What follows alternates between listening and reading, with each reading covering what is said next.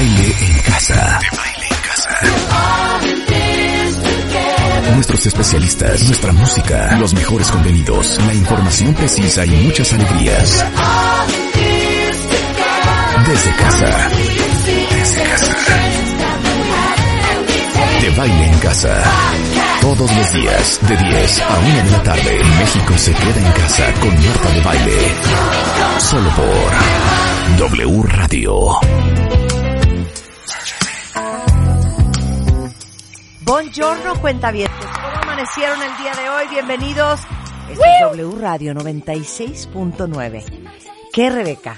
No hemos ni empezado el programa y ya está llorando. No importa, no importa. Pero que se te rompió tu corazón. Es que este tema es para mí bastante, ¿se puede decir álgido? ¿Qué es álgido, por cierto? Es como fuerte, como en llamas, ¿no? Tengo sentimientos encontrados.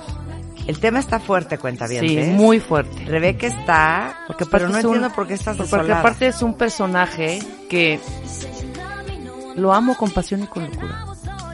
Que me he echado todas sus películas. Absolutamente todas. O sea, no hay una que me digas, tú dime, yo te digo. De plano. Neta.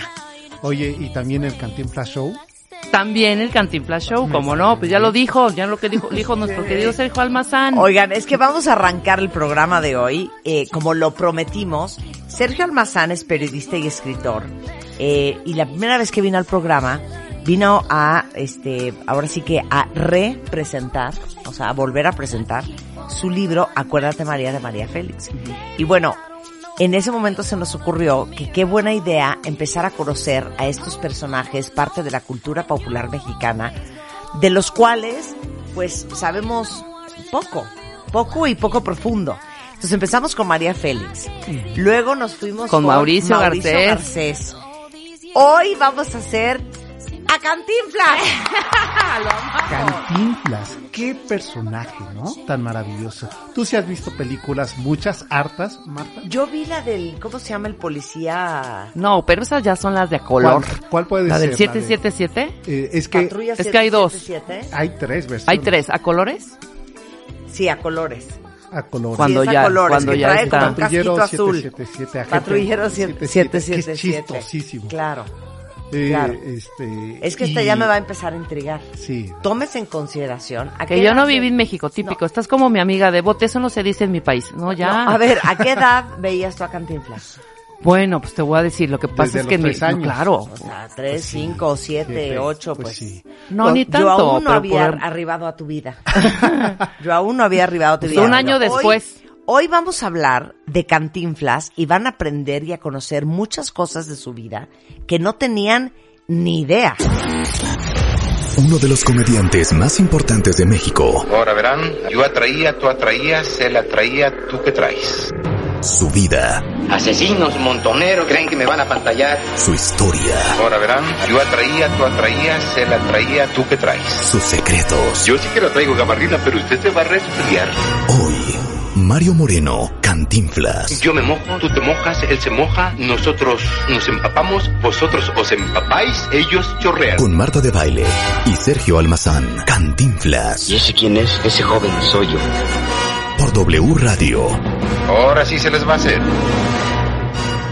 A ver, vamos a arrancar primero por decir que nace a la medianoche del 12 de agosto. O sea, ya era sábado 12 de agosto, en un barrio populoso, que aquí voy a empezar a hacer ruido, porque en la película, esa que le hicieron recientemente. Sí. Que el actor es español. Es Coño Miki, es Luisito Rey. Claro. Exacto. En la película parece que él nace en Santa María la Ribera, no confunden. Él nace en la calle Santa María la Redonda. Que es en Garibaldi. Es en Garibaldi. O sea, a ver, por eso no es fortuito que se dedicara a él a las carpas. Nace en 1911. Está empezando el movimiento de la Revolución Mexicana en la ciudad. Sí. En ese año que él nace, había ya renunciado Porfirio Díaz. O sea, para que ubiquemos en qué época estamos hablando. Sí, claro. Empieza la campaña electoral de Madero. Él es el cuarto hijo sobreviviente, porque es el séptimo embarazo.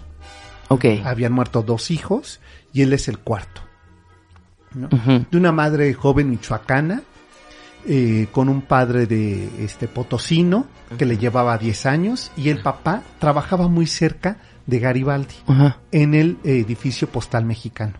Okay. Su papá no era cartero, eso sí es verdad que él siempre aclaró. Él pegaba timbres postales. Okay. El papá. El papá. Es lo que hacía. Pegaba el timbre postal a las cartas y las separaba por zonas postales, uh-huh, ¿no? Como se decía antiguamente, ¿no? ¿En qué zona postal? Ay, ya no puedo con esa época. Aparte, qué relajante trabajo, la neta. Una foto de la colonia Santa María la Redonda, uh-huh, lo que es hoy Garibaldi. Plaza Garibaldi, claro. Sí, sí, sí, es, todo ese tramo se llamaba así, después ya se llamó Eje Central, ¿no? Completa. Pero, ¿qué ocurre? Que el papá, cuando Cantinflas tiene 14 años, el papá lo despiden de su trabajo, uh-huh, porque se le ha desprendido la lengua de la goma de los timbres postales. Sí, espérame, ¿qué? Se le ha separado, ya es que todos tenemos una línea en medio de la lengua. No, no es cierto lo que me estás diciendo. Se le separa por la goma, se le hace un hongo. Ah, por esa goma, porque a ver, seguro sí, claro, que no usaba una brochita con agua. Sí, no, no, no, con la lengua y la saliva, la vámonos. Saliva. Lo hacemos nosotros el día de hoy. Te entregan un sobre y lo cierras así. Pues él, imagínate ese ejercicio todos los días, uh-huh, ¿no?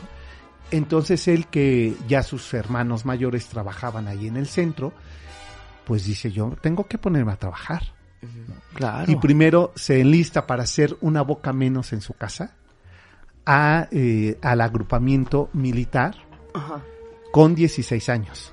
Y él miente la edad y dice que tiene 20. Uh-huh. Lo agrupan y lo mandan a Michoacán.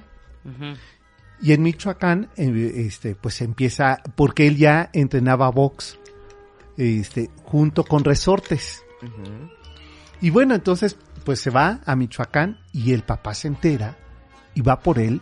Y además lo acusa, dice, a ver, mi hijo no tiene 20 años, mi hijo tiene 16, no puede estar en el servicio militar. Entonces se lo trae porque, a ver, yo creo que en ese y en estos tiempos los papás lo que quieren es que los hijos estudien. Sí, totalmente, ¿no? Claro. Y Cantinflas regresa, pero regresa ya no volver a ir a la escuela. Uh-huh. Él hizo hasta el 3er año de secundaria. No hizo más. Pues hizo, ¿no? Bastantito. Hizo bastante para, uh-huh, la época. Para estamos, claro, para estamos la hablando, época. Porque cuando él tiene 2 años, viene la decena trágica. Uh-huh. Que le toca ver, ¿qué es la decena trágica? Pues es este movimiento donde le da muerte a Madero, sí, donde sí, Pino Suárez, ¿no? A Pino Suárez y a Madero, donde el Chacal, Huerta, uh-huh, les da muerte primero al hermano de Madero y luego a Madero, muy cerca de la casa de la familia de Cantinflas. Ajá. Entonces, esa es una especulación mía. La familia de Cantinflas ve esa escena. Okay. ¿No? Porque además les quitan la luz, no pueden salir a la calle. Son 10 días trágicos en la Ciudad de México. Sí, claro. Y ellos viven en el corazón de ese suceso. Sí, ¿no? Sí, sí. Entonces, pues, se contaba, ¿tú dónde vives? Ah, donde mataron a Madero, ajá, ¿no? Que es lo que decían en la niñez. Y Cantinflas, esto lo cuento porque Cantinflas a los 17 años, uh-huh, va y pide trabajo, ahora sí en Santa María la Ribera, en una carpa de unos migrantes rusos, uh-huh, que han venido a México en esta que se llamó la Revolución Blanca, que es la unificación de Rusia, Ucrania y Polonia. Y vienen estos migrantes acá y se instalan en Santa María la Ribera y ponen una carpa, ¿no? Pues mayoritariamente la gente lo que se dedicaba era eso, a las actividades circenses, claro, al espectáculo y demás, ¿no? Y le dan trabajo y al poco tiempo cierran ese local porque son perseguidas esta familia dueña de que era la familia Ivanova. ¿Por qué me suena Ivanova? Porque Moreno Ivanova. Claro, porque claro, él se va a casar, Mario, claro, Moreno es Reyes, el hijo, ¿no? el hijo es Ivanova, claro, se va a casar con la hija dueña de ese local. No, claro, no lo puedo creer. No. A ver, entonces se van a Tacuba, ajá, ¿no? Ajá. Montan ahí el foro y en una ocasión, ahí les va, a ver, música de suspense. Sí, venga. Esa tarde que va a dar Cantinflas su función, cuando a sus papás les decía... ¿Pero de qué? Pues él le hacía de cantante cómico. De comediante. Uh-huh. Okay. Llamado Polito Sol. Ajá. Así se llamaba, okay. Cantinflas, a los 16 años. Polito Sol, ajá, anuncia el papá, el suegro, ¿no?, de Cantinflas, anuncia que con ustedes ahora Polito y Shilinsky, sí, ¿no?, que era su cuñado. Aparece, van a salir y se da cuenta que entre el público de esa carpa de mala muerte en Tacuba está su padre sentado con un amante. ¡No!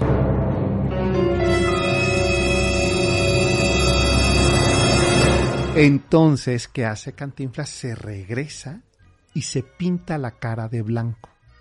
Para que no lo reconozca. Con unos bigotitos, para que no lo reconozca. Ok. Y sale a dar su función de chistes, ajá, ¿no?, que es lo que hacía Cantinflas. Ay, pero ¿estás de acuerdo sketch? Que por más pintado, no, sí reconoces a tu hijo, ¿no? Claro que lo debes de reconocer. Ajá. Regresa a casa y le dice a su madre, mira, y esto lo hemos dicho siempre, infancia es destino, ¿no, Marta? Uh-huh. Sí, claro. Le dice a su madre, mamita Cholita, uh-huh, le decía, Josefina Cholita, yo le prometo que voy a trabajar y la voy a sacar de esta pobreza. Uh-huh. Se lo prometo hoy y que no se lo olvide nunca. ¿No? Claro. Porque además, claro, que es lo que asume. Mira, por eso hay que tener muy claras estas cosas, ¿eh? Él era el hijo, no era el esposo. Y él siente la traición a su madre. Claro, claro, ¿no? O sea, se compra ese boleto de la traición, sí, sí, sí, ¿no? Entonces, a partir de ese momento, podemos decir el acta constitutiva de que Cantinflas asume el rol del padre de la familia. No, bueno, ¿y qué tal somos en este programa, cuentavientes, expertos en sistemas familiares? Claro, exacto, claro. ¿No? Entonces, en ese momento él se convierte en el papá de los hermanos, uh-huh, y en el marido de su madre. A pesar de no ser el mayor. No, no, no. Él era el cuarto. Era el cuarto de los 8 hijos que sobrevivieron. Okay. A todos les da trabajo cuando se vuelve famoso, ¿eh? Uh-huh. Entonces, bueno, sigue, se va a casar con Valentina, con esta mujer que era la hija del dueño de este cabaret, uh-huh, y empieza una gira, ya la dupla, su esposa era bailarina, ajá, ¿no? Una bailarina rusa, imagínate, en este México todavía semirural, uh-huh, ¿no? Ver a una rubia alta, claro, que bailaba, ¿no? Y que bailaba lo que decían las crónicas de la época, danzas exóticas. Uh-huh. Pues no, pero bailaba ruso. Valentina, ¿cómo se llamaba? Valentina Ivanova. Valentina Ivanova. Ahorita les ponemos la foto. Ahorita les vas a ver la foto, okay, que muy guapa, ella, uh-huh, Valentina. Uh-huh. Y entonces Valentina se casan, aunque están en contra los papás de ella, de que, uh-huh, se case con este peladito de ese barrio. Sí, claro. Moreno, uh-huh, pobre, sí, viviendo en la Guerrero. Claro. ¿No? Con una piolera de hermanos, ¿no? Uh-huh. Con un padre que engañaba a su madre, ¿no? Retirado, además, que le decían el hombre 2 lenguas, uh-huh, ¿no? Claro, porque tenía partida la lengua por la goma de los timbres postales, ¿no? Uh-huh. Entonces, se casan, el hermano mayor ya trabajaba y se lleva a vivir a la madre a la colonia Clavería, a la calle de Egipto, okay, 45.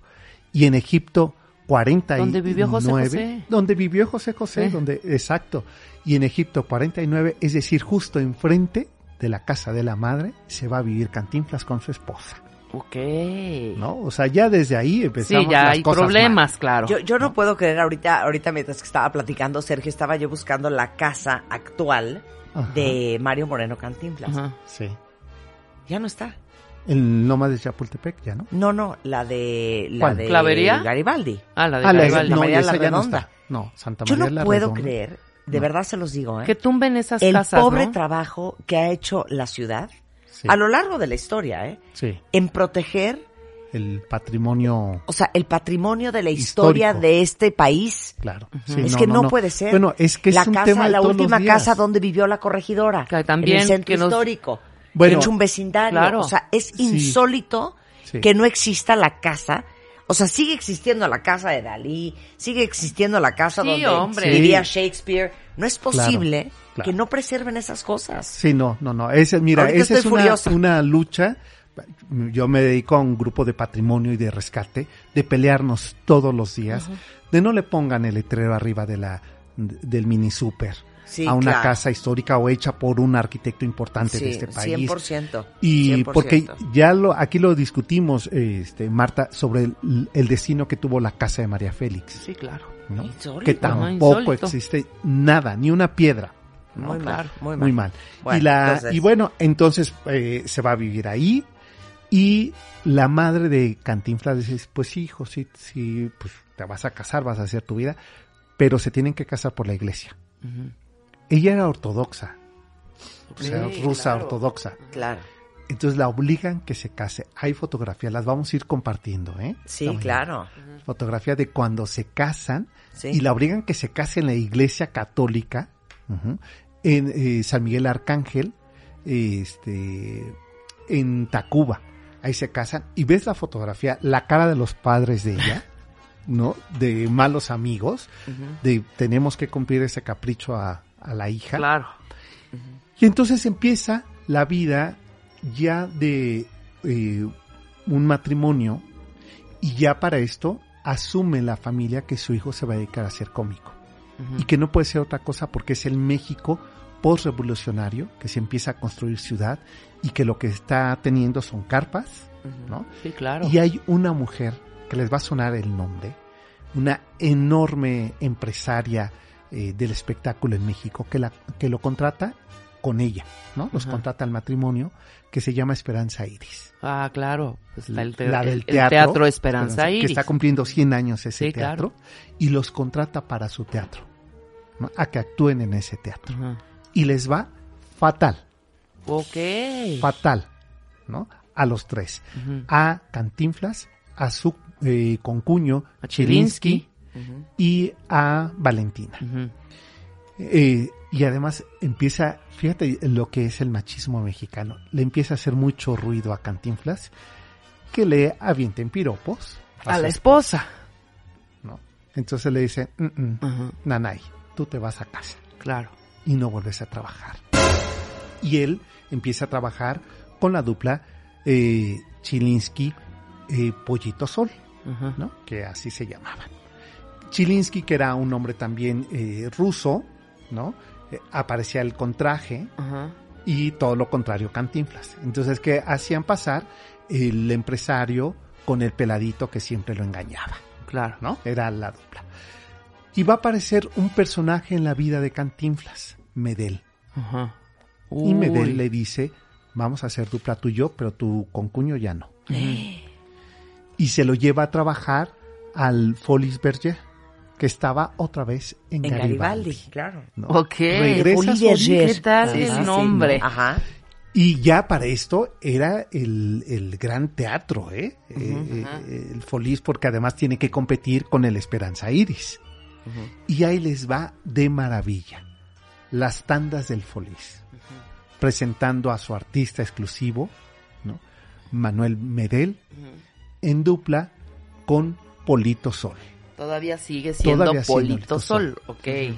En una noche ¿Y sabemos por qué Polito Sol? Pues se puso ese nombre, pues con ese nombre se bautiza en Jalapa, donde empieza a hacer sus pininos. ¿Pero qué hacía?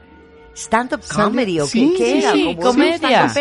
Sí, era un stand-upero de principios del siglo XX. Exactamente. ¿No? Y un poco también, eso yo creo que después si lo vas a tocar, que fuera como contestatario, ¿no? Como, sí, ahí todavía un poco no. Ferrusquilla, ¿no? Exacto, ahí todavía no, aunque era el teatro cabaret de la época. Todas sus películas, ¿no? Tienen un rollo político. O sea, muy tramposo, ¿eh? Ahorita muy tramposo vamos a hablar y buenísimo, de eso. Además. Muy bueno, porque además era por encargo, ¿eh? Eso estaba escrito por encargo, ¿eh? Muy bien. Entonces, ¿qué es lo que pasa? Que estando ahí, un día no logra convencer a los asistentes que ya están un poco tomaditos, que venían de las cantinas de Garibaldi, ¿no? Entonces le dice, usted cállese mejor, dígame en qué cantina infla. Les dice Cantinflas a uno de los... No, le dice uno de los asistentes a Cantinflas. Usted ya mejor cállese y dígame en qué cantina infla y nos vamos para allá. Y así nace el nombre de Cantinflas. ¿En qué cantina inflas? No. Y entonces le parece muy bueno el apodo y se cambia de Polito Sol, que era fatal el nombre, ¿no? Eso no vende. A, claro. Cantinflas. No lo puedo creer. ¿En qué cantina inflas? No lo puedo creer. Con esto hacemos una pausa. Regresando, seguimos con la historia de Cantinflas con Sergio Almazán en W Radio. Hoy, Mario Moreno Cantinflas. Armando. ¿Qué traes? Siento que me voy. Es muy tarde. A estas horas, ¿dónde vas? Todo está cerrado. Es domingo, mi amor. Con Marta de Baile y Sergio Almazán por W Radio.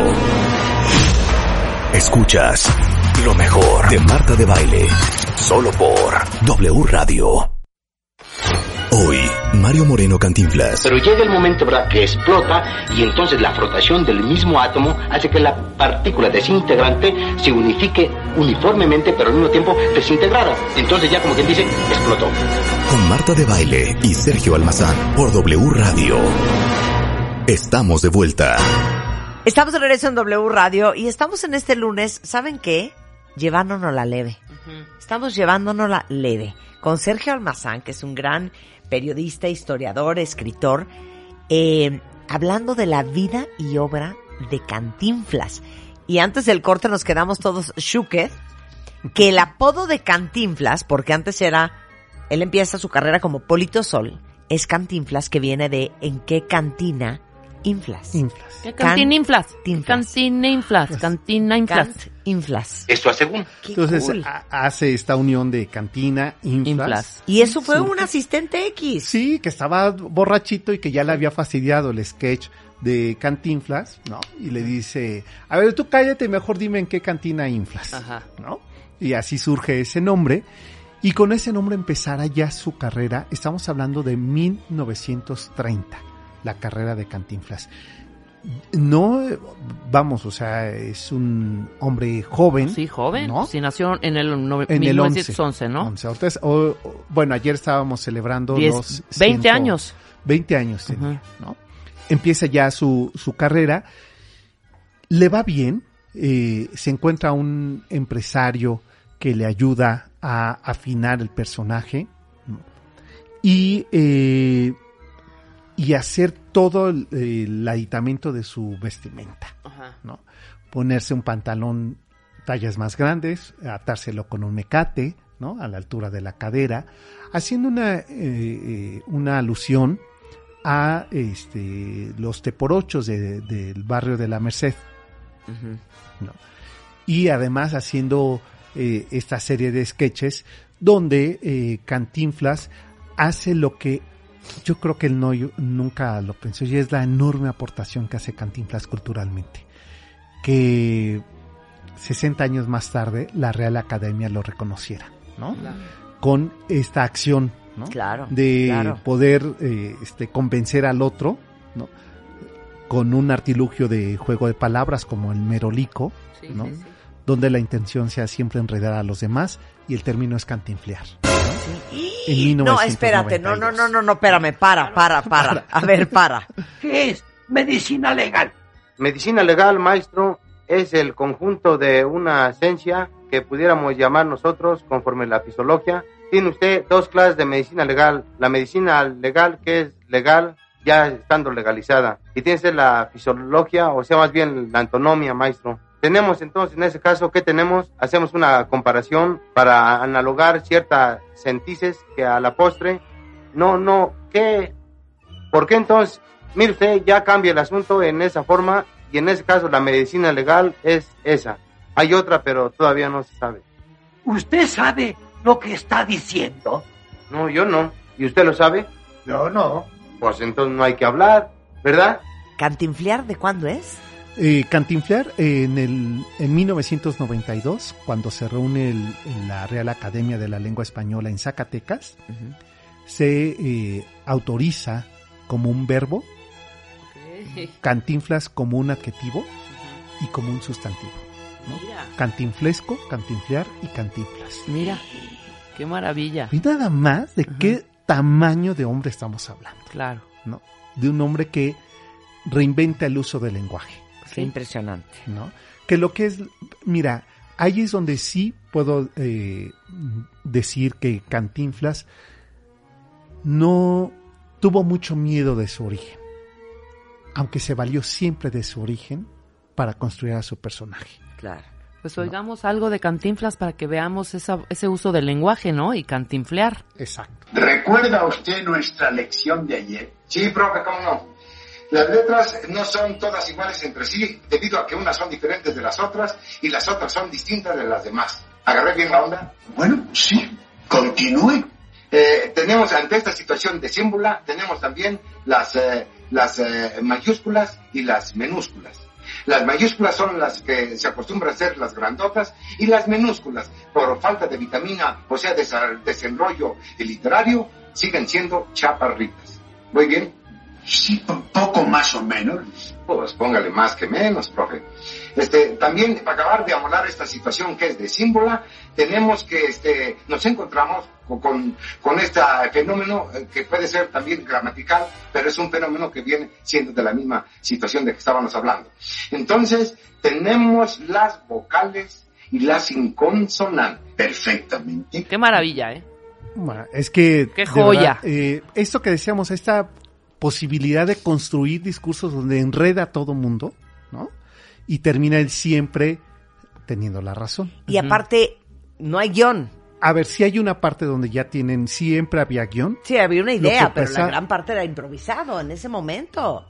Ya en estas cintas, ajá, ya le empiezan a pedir a Cantinflas que él anote para que pueda tener réplica. Sí, claro. Porque en las primeras películas, o sea, esto es hasta antes de 1940, hasta donde ahí está el detalle. Uh-huh. Porque ahí va a conocer a un empresario donde empieza la vida truculenta de Cantinflas. ¡Wow!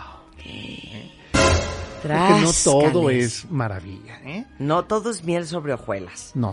Bueno, a ver, esos primeros años, ajá, ¿no? Donde él empieza a actuar, le pesa la idea de separarse de su concuño, porque... es esta idea que tenemos los mexicanos de todo en familia, ¿no? Todo muegan. Entonces, ¿cómo voy a traicionar yo a mi concuño, que además fue el que me dio oportunidad? Y era Shilinsky es el primero que le va a escribir los sketches. Entonces, eso él le cuesta un poco de trabajo, pero la verdad lo olvida muy rápido. Okay. ¿No?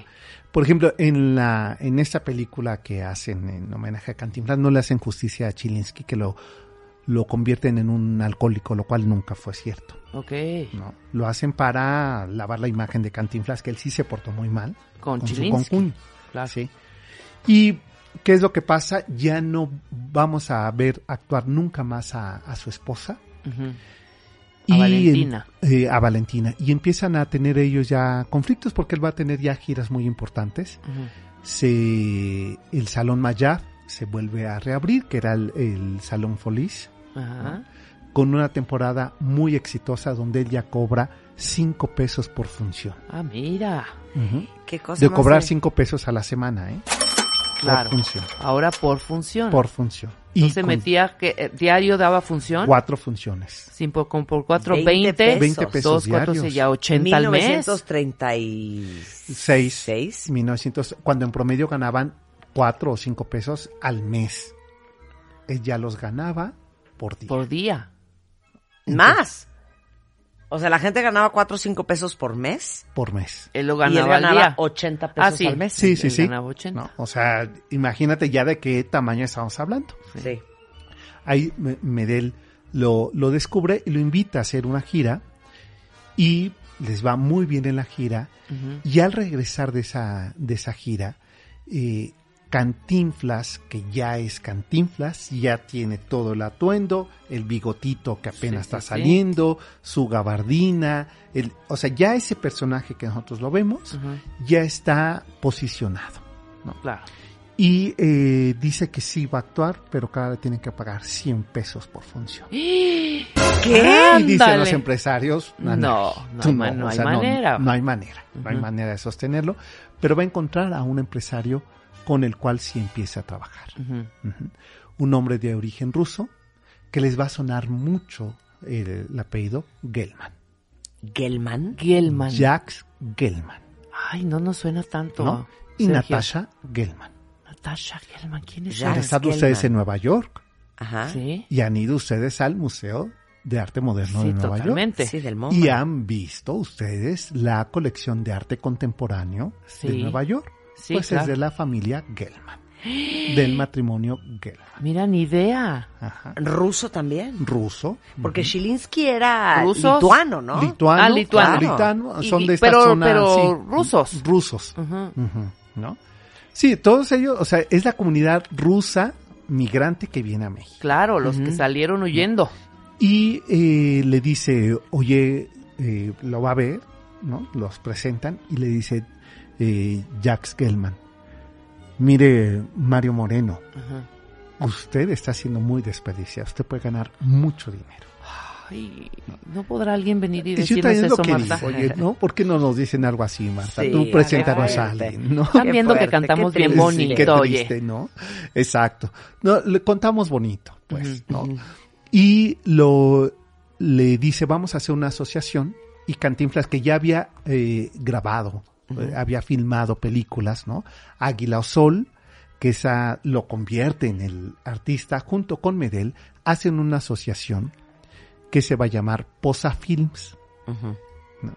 Y Posafilms va a ser la casa productora que tiene a su artista exclusivo, Mario Moreno Cantinflas. Ah, ok. ¿Quién era el productor?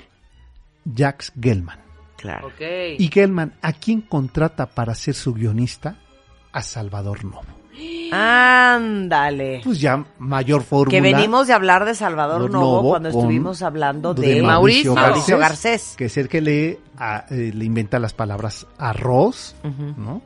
Y les tengo una buena noticia, ya llegué, ¿no? Okay, claro. Entonces, era un hombre... Entonces, Jacques Gelman, que es el visionario de convertir a este hombre en una estrella, pero aparte del que... No es el que dijo... Pues ya nos echamos los Tres Mosqueteros y claro, Romeo y Julieta y como producir los clásicos europeos. Clásicos europeos. Para Latinoamérica. Sí, hacerlos, además adaptarlos donde siempre va a aparecer Cantinflas metiéndose en las historias de estos personajes de los Tres Mosqueteros y cometiendo todas las barbaridades, ¿no? Entonces, muy a la mexicana. Claro, entonces contratan a Salvador Novo para hacer los guiones de las nuevas películas. Adaptar la literatura clásica al lenguaje de Cantinflas, ¿no? Y con una condición que es la que le pide Gelman. Tú ya no vas a improvisar, Cantinflas. ¿No? Tú te tienes que ceñir a los guiones de Salvador Novo. Ok, ¿no? ¿Y luego qué dijo él? Y dice, pues a ver si me sale. ¿No? Porque además estaba acostumbrado a que como leía más o menos de qué se trataba la historia, él iba improvisando. Sí, claro. Entonces no sabían si sabía memorizar. ¿No? Escriben Ahí está el detalle. Sí. La película. Genialidad. Creo que de las más bellas, junto con Águila y Sol. La primera Águila y Sol, yo estoy así. Primera Águila y Sol y luego esta. Y luego Ahí está el detalle.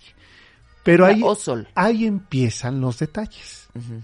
Porque Gelman está metido en el mundo cultural, en el mundo intelectual, en el mundo empresarial. Claro. Entonces, Cantinflas conviene mucho. Uno, se convierte en el secretario de la ANDA,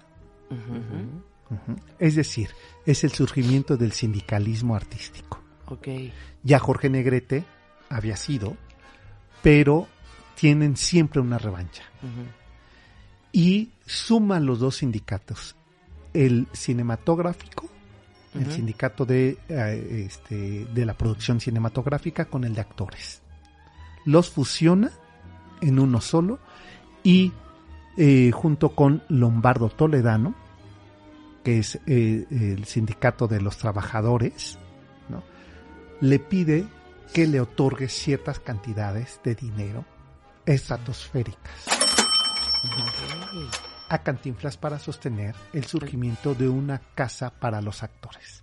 La casa del actor hoy en día. Y el dinero se empieza a desviar. Ay, pero ¿por qué sucede eso? Pues porque el dinero es el dinero, y cuando no naces con él, lo ambicionas. Claro. ¿Y entonces? Pues empieza a convertirse él en el hombre de los sindicatos. Revisemos los títulos de sus películas. A ver, ¿no? ¿Cuál fue la primera? La primera de Cantinflas, ya Águila o Sol, ya él como protagónico. Sí, ya es esa. Okay. Esa es la primera. Casi muda. 1936. O sea, sí. Okay. O sea, siendo muy joven. Pero empiezan a ver las películas de los oficios de la urbe. el barrendero, el señor bombero, fotógrafo, el policía, el médico, el profesor, todos esos eran encargos de políticos. Ajá. Es decir, el presidente en turno le decía, oiga, don Mario, fíjese que estamos teniendo problemas con el sindicato de maestros. Ajá. Ahí le encargamos. Y hacía el película, profe. Claro, y hacía el profe. Hacía el profe. Fíjese que ha terminado la guerra cristera, pero nos siguen dando mucha lata los párrocos. Uh-huh. Ahí le encargamos. El padrecito. El padrecito. Uh-huh. Fíjese que estamos haciendo el honorable cuerpo de bomberos, uh-huh, y no están creyendo mucho del trabajo riesgoso de la obra. Ahí le encargamos. Uh-huh. ¿No? Okay. El bombero atómico. Claro. ¿No? Entonces, y le pasaban dinero. Y hubo presidentes que incluso no tenían dinero para pagarle a Cantinflas y le pagaban con predios que expropiaban. Uh-huh. Uy, y así no, se hace de haciendas y de ganadería. Entonces dime si no va a ser un hombre poderoso. ¡Súper! Y paralelo a ello, tiene un gran asesor, Jacques Gelman. Claro, quien, un empresario además que le gusta el arte. Claro. Le presenta a los grandes artistas plásticos mexicanos, uh-huh, Diego Rivera, uh-huh, Frida Kahlo, Tamayo, Siqueiros, Orozco. Sí, claro. A los grandes. Claro. Y le dice, tú me vas a ayudar porque hay muchos empresarios en el extranjero que quieren obra de ellos. ¿Y qué hace Cantinflas? Empieza a sacar obra de arte mexicano. O sea, dealer. Pero porque, eso bien, ¿no? ¿O qué? ¿O no, qué? Pues se las llevaba en sus maletas. Pues era el gran artista que no estaba promoviendo, no estaba ayudando a estos artistas. Estaba sacando obras, patrimonio de la nación. Sí, o de artistas, sí, ¿no? Sí. Que estaban en su momento. Pensé que estaba haciendo una labor de PR, perdón. Pues sí, digamos que sí. Para Gelman, uh-huh, ¿no? Uh-huh. Y en una ocasión lo detienen en un aeropuerto porque a Cantinflas, por ser quien era, no le revisaban las maletas. Entonces sí, ¿no? Había ya hecho en los 50 esta película importantísima en su carrera, ¿no? ¿Cuál? La Vuelta al Mundo en 80 días, claro, sí, ¿no? Ya lo pone el artista mexicano más internacional de la historia. Totalmente. Del siglo XX. Perdón, se ganó un Golden Globe por esa película. Claro, ¿no? Claro. Golden Globe. Pues sí, o sea, pues perdón, sí. Cantinflas tuvo un Golden Globe, no nos hagamos bolas. Sí, sí, sí. A ver. Bueno, también lo gana María Félix, ¿eh? Oye, pero nada más puedo porque estoy yo mientras leyendo. $42 millones en aquella época que fue 1956, uh-huh, la Vuelta al Mundo en 80 días. Exacto. Que al día de hoy sería como que una película hiciera como $380 millones. Sí, más o menos. Sí, sí. O sea, fue una locura la película. Una locura. Uh-huh.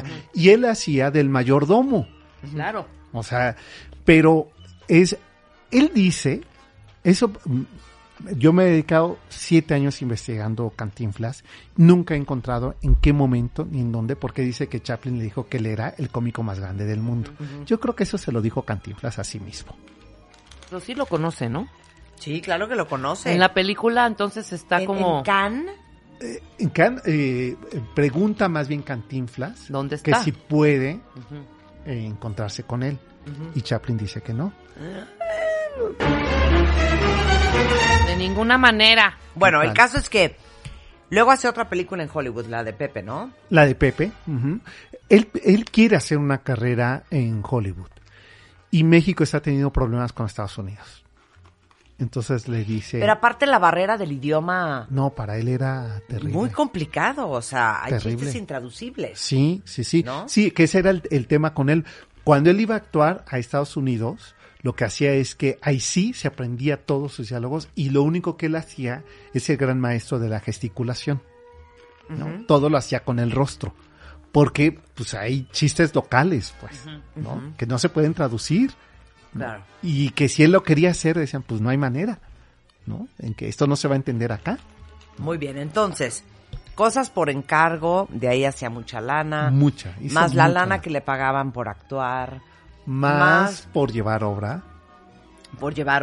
Más los sindicatos. Más sus ranchos. ¿no? Fíjate que le compra, bueno, a ver, aquí estamos omitiendo algo. Esa es su vida profesional, su vida personal. Él quiere ser padre. ¿Él quiere ser padre? Él quiere ser papá. Ah, papá. Papá. Okay. Quiere ser papá, lo intentan varias veces. Primero, los estudios siempre son para las mujeres y nunca para los estudios médicos, claro, y nunca para los hombres. Claro. Y se dan cuenta que Valentina es fértil, sí puede ser madre, y entonces le recomiendan que quien se haga unos estudios es él. Es él. Y él se va a Houston a hacerse unos estudios y resulta con que quien no puede ser padre es él. Entonces, como él ya se llevaba con los presidentes y demás, le hablaban los secretarios particulares de los presidentes y le decían: oye, Mario, fíjate que pues el jefe se ha traído unas muchachas, pero ya la aburrieron. Te las encarga que las entretengas. ¿Y entonces? Entonces, en uno de esos encargos y entretener, conoce a Marlon Roberts, ajá, una tejana, ajá, que ha venido a México y la dejaron olvidada en el Hotel del Prado. Ajá.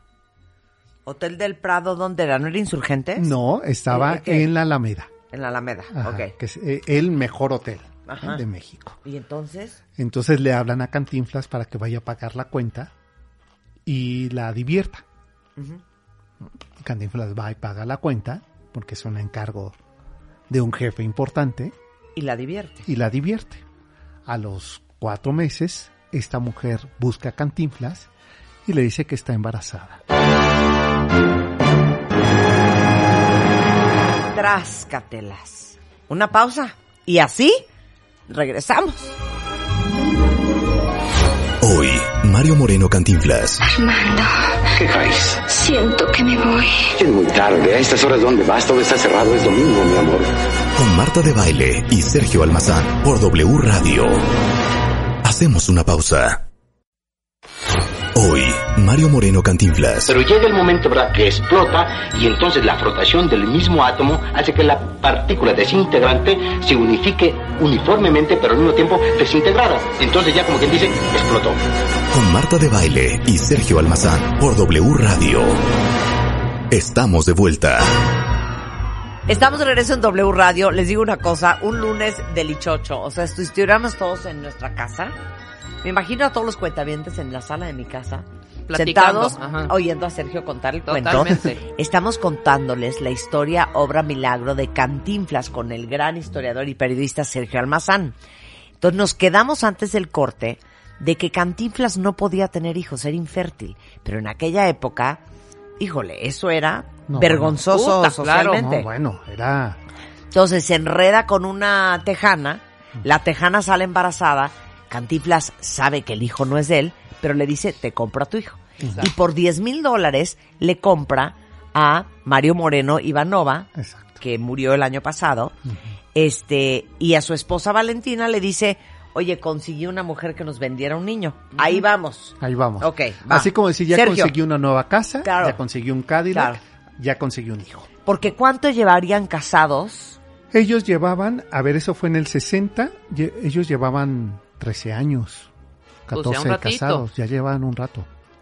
30, sí, ya llevaban un rato y no podían, y además ya veían a los sobrinos de ambas familias. No, a ver, adoptan en el 60. En el 60. Y se casan en el 30, ¿no? En el 37. O sea, llevaban 23 años. 37 menos 60. 23 años de casados. 13. 47, sí. 57, un claro. Un chorro.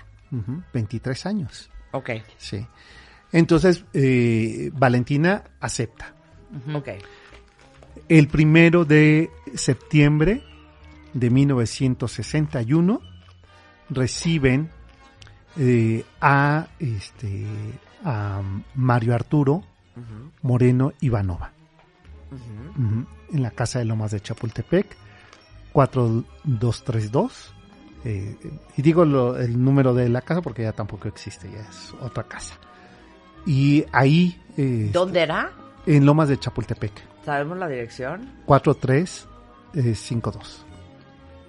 4.352, ¿de qué calle? De Lomas de Chapultepec. No, pero ¿qué es? Palmas, Reforma, ¿cuál calle será? Sí, es yo creo que, son las Lomas. Es las Lomas, ajá, y es prolongación Paseo de la Reforma. Exactamente. A ver, ¿cuál es? Reforma, ajá. ¿Cuál es el número? 4352. O sea, Marta ya va al Google Maps para ver la Yo ahí quiero Google Maps, 100%. Pues esa casa ya ni existe, creo. La casa existe, pero la remodelada remata, y la remata Mario Ivanova. Ajá. Uh-huh.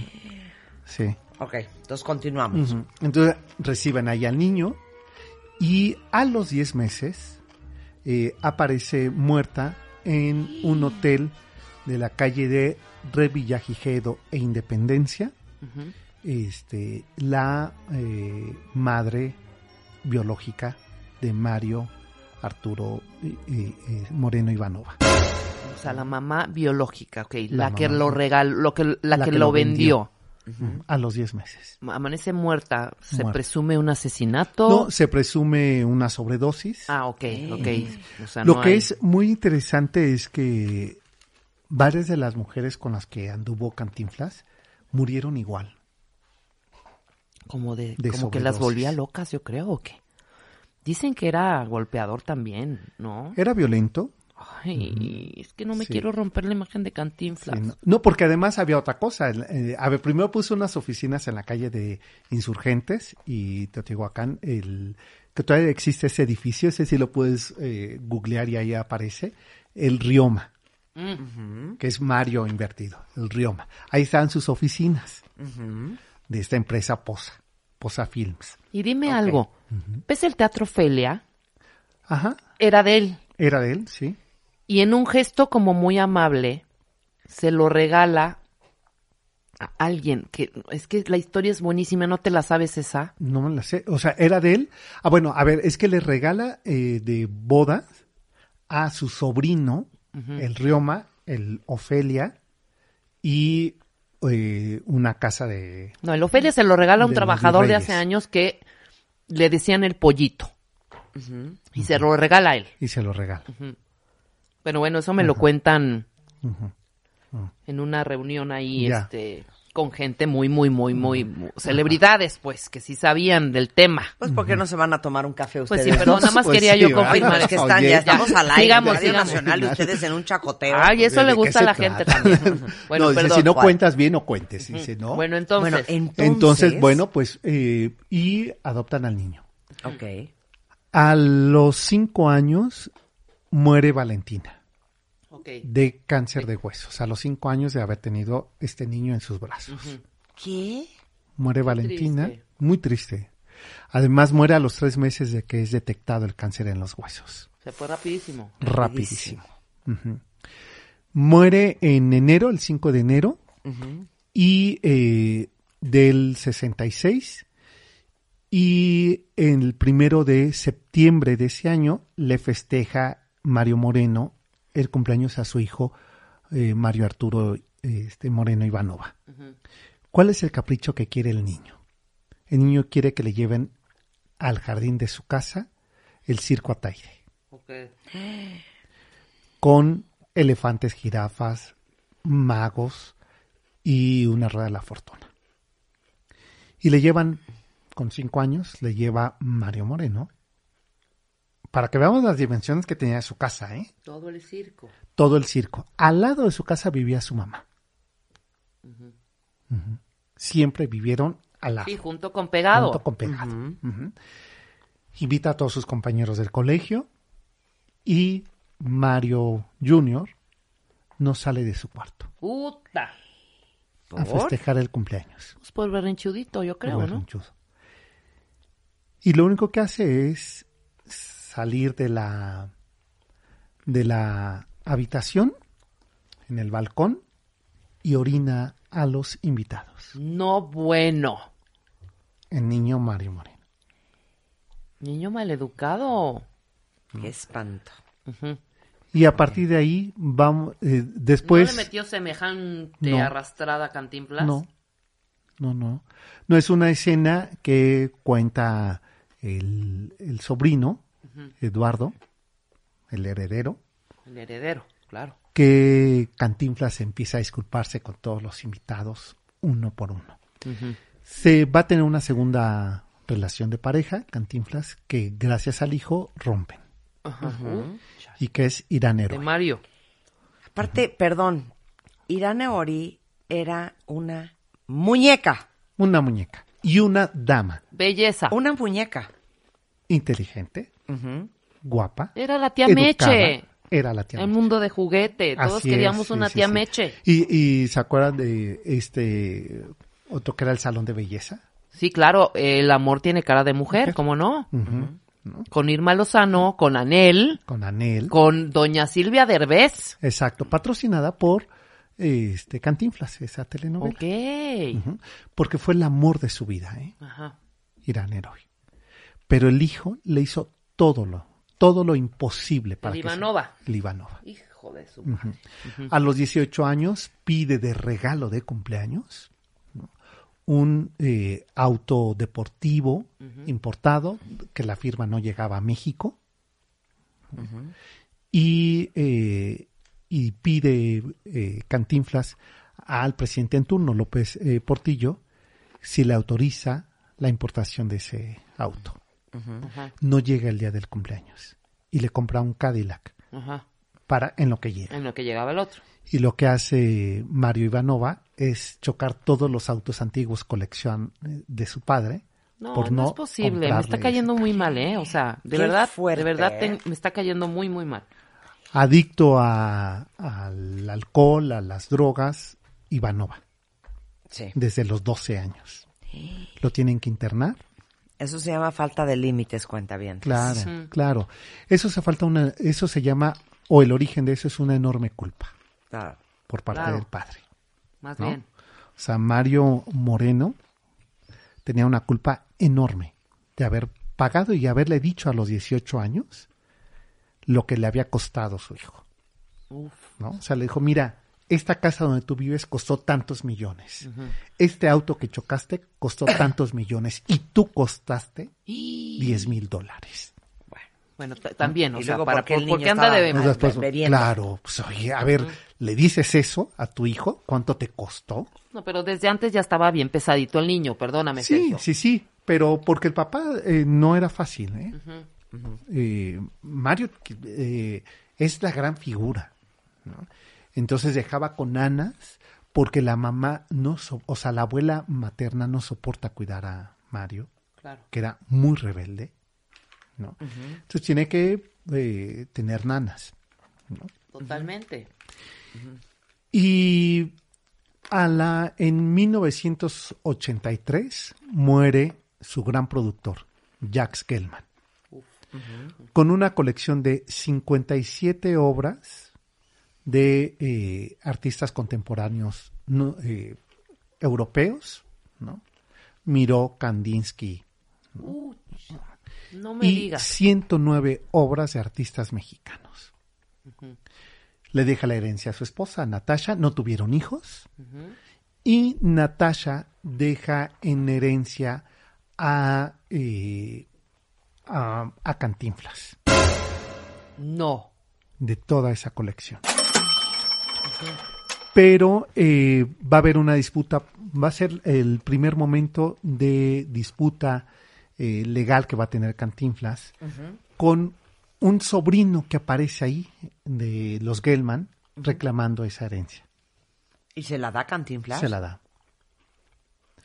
la da porque en ese momento que levantan el censo de las obras se dan cuenta que muchas de esas obras no las había comprado y no tenía registros de tampoco haber sido regaladas. Uh-huh. Entonces se corría el riesgo que eran robadas. Que las había adquirido de forma ilegal los Gelman. ¿Y entonces? Entonces el sobrino las da en donación al Museo de Nueva York. Uh-huh.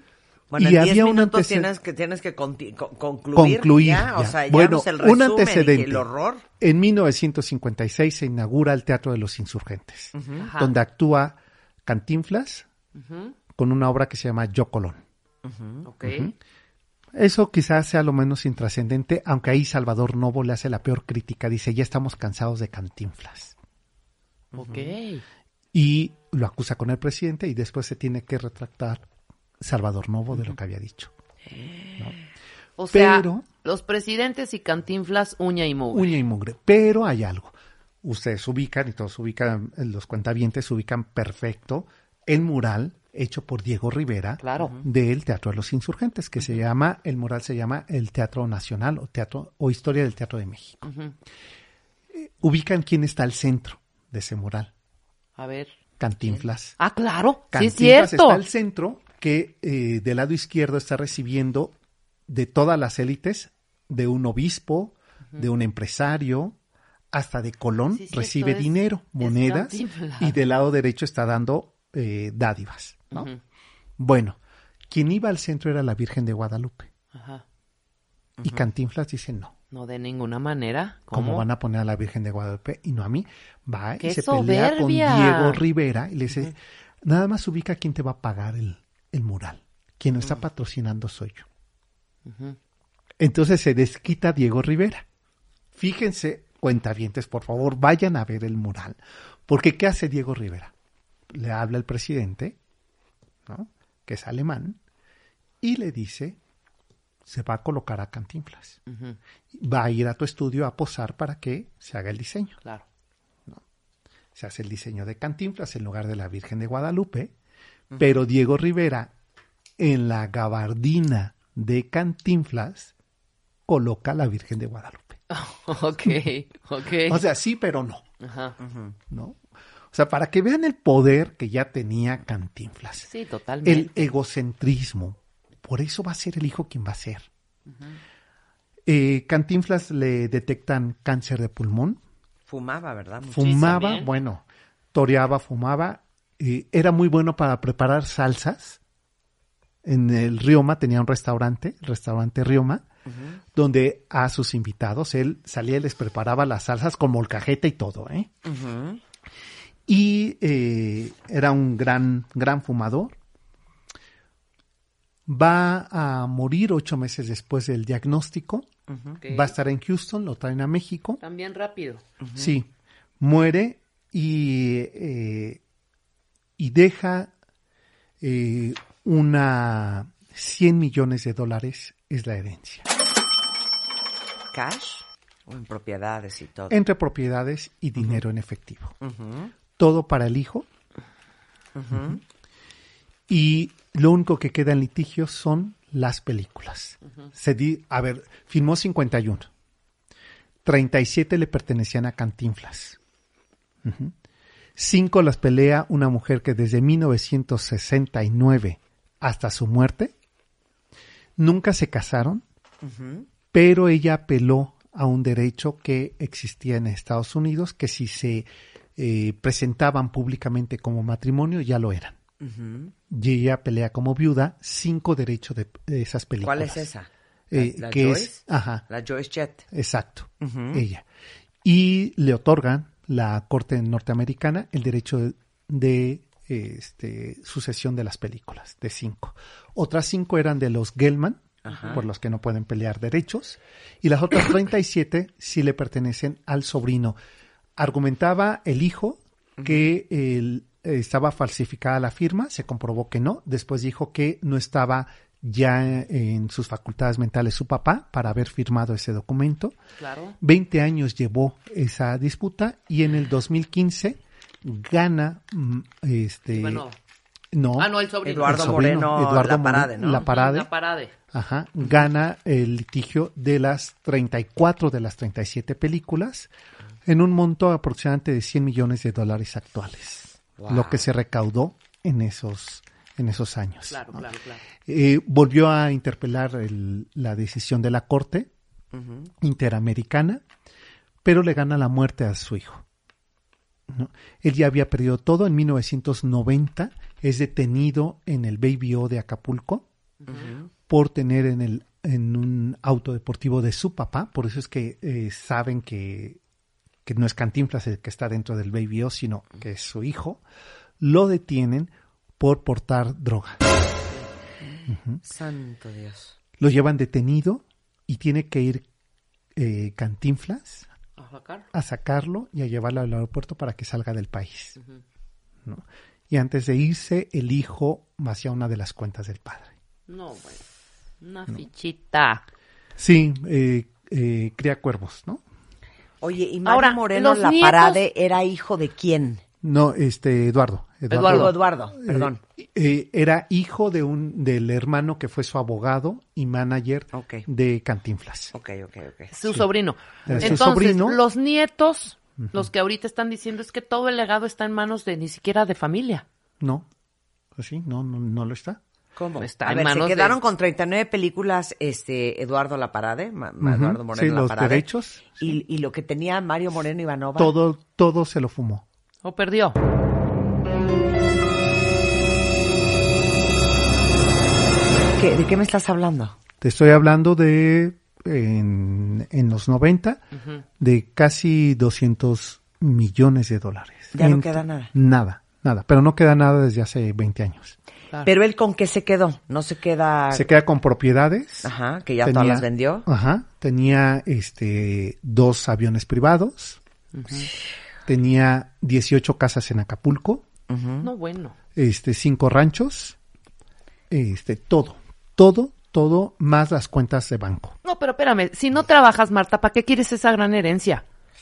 ¿Cómo mantienes esas 18 casas? Porque, perdón, ¿en qué trabajaba el señor? Sí, pero las das en renta. Claro, lo entiendo. Eres inteligente. Sí, o sea, pero bueno, tienes que mantener esas casas, tienes que ver qué onda con esos aviones, tienes que pagar hangares, claro. Ya, con pagar el derecho de piso de los hangares, los aviones. De los aviones, ¿no? O sea, vendes los aviones. Vendes los aviones, no te ves listo, ¿no? Inviertes en otras cosas. Qué tristeza. Sí. O sea, a ver, Tamayo lo pintó, el cuadro no sabe dónde está.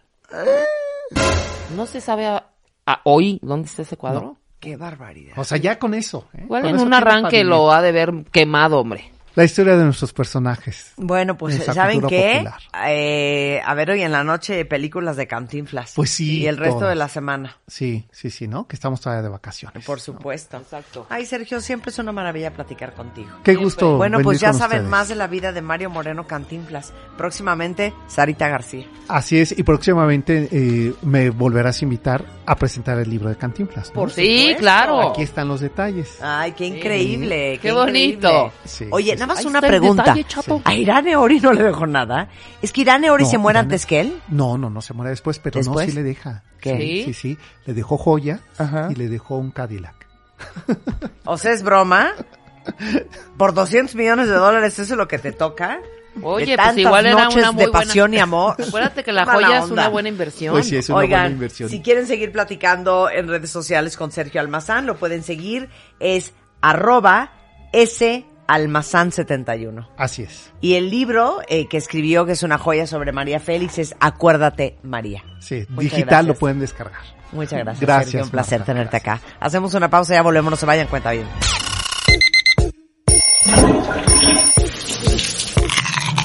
Este mes, en Revista MOA, 128 hábitos que te urge cambiar. Nuestros mejores especialistas unieron fuerzas para decirnos todas estas pequeñas cosas que hay que dejar de hacer, pero ya. Además, 5 mails que ni se te ocurra mandar. ¿Y sientes que te estás volviendo loco? A lo mejor tu pareja podría estarte haciendo gaslight. Mi entrevista en exclusiva con Katy Perry. Something inside of me takes over. I know I should do this, this and this. And I love that.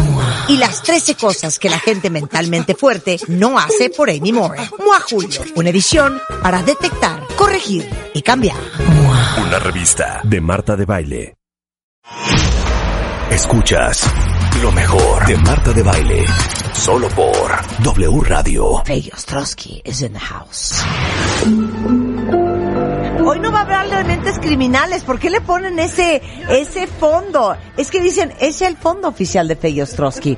Feggy Ostrowski es neuropsicóloga, profesora investigadora de la UNAM, con un posgrado en trastornos de la comunicación de la Universidad de Northwestern en Illinois, y tiene un doctorado en biomedicina de la Facultad de Medicina de la UNAM. Y ella es la autora del libro Mentes Criminales. Ella es prima hermana de la Mataviejitas, del Mocho Orejas. Body de todos. O sea, una gran analista de las mentes criminales. Hemos hablado de lo que es maquiavélico, de quién es psicópata, quién es sociópata, de narcisistas. Hemos hablado del efecto Lucifer, Pero hoy viene en buena onda. Hoy vamos a hablar de la resiliencia. No tanto, te voy a dar. No tanto. No. Es que se puso de moda ese término como últimamente, ¿no? Como 5 o 10 años. Ya usado, pero ya se está abusando del término. Sí. Y básicamente yo estoy interesada en el término resiliencia porque trabajando con todas estas mentes asesinas y haciendo programas de prevención de violencia en comunidades en extrema pobreza, en base a lo que aprendí de trabajar con los 370 internos de alta peligrosidad, o sea, sí checo un poco. Muchas veces empezaba yo a explicarles a las mamás y a las personas que asistían a los cursos cómo las experiencias tempranas eran muy graves y todo, y se acercaban personas y me decían, oiga, yo tuve una vida de perros y me fue pésimo, me maltrataban, me golpeaban, no tenía mamá o no tenía papá, todas esas tragedias que mucha gente vive, y sin embargo no soy asesino. Como que eso me hizo salir adelante. Entonces, una de las líneas de investigación que estoy haciendo ahora es la resiliencia, pero la resiliencia... ¿Es resiliencia o resiliencia? Es resiliencia. Resiliencia, ok. Siendo más compleja de lo que la gente dice. En la psicología se dice es la capacidad de transformar experiencias negativas en positivas. Y a ver, la capacidad de transformar experiencias negativas en positivas. Claro. O sea, todas sus mamás que se divorciaron de su papá hace 45 años y que siguen hablando pestes de su papá, eso es ser no resiliente, por ejemplo. Claro, pero hemos hablado que ves que el odio te llena de energía y si lo odian y les llena de energía, que lo sigan odiando, no pasa nada. Pero entonces la resiliencia es la habilidad de convertir algo negativo en algo positivo. En algo positivo, de no ceder a esto. Y entonces la gente lo explica, échale ganas, tú puedes, pero es mucho más que eso. Y no sabes qué interesante, Marta. Primero porque existen factores biológicos y te puedo hacer mediciones en tu cerebro y en tu genética y voy a ver quién es resiliente y quién no. A ver, eso puedo hacer un paréntesis. A ver, cuentavientes. ¿Quién de ustedes viene de familias en donde hay varios hermanos? Tu hermana mayor la pasa fatal, como que nunca pudo armar su vida, todas sus relaciones son un desastre, no hay trabajo del que no la corran. Tu hermano, el de en medio, no sabes qué bien le va, qué bien ha construido su vida, qué bien ha manejado todo. El de en medio, pues ahí va. El chiquito, fíjate que muy bien.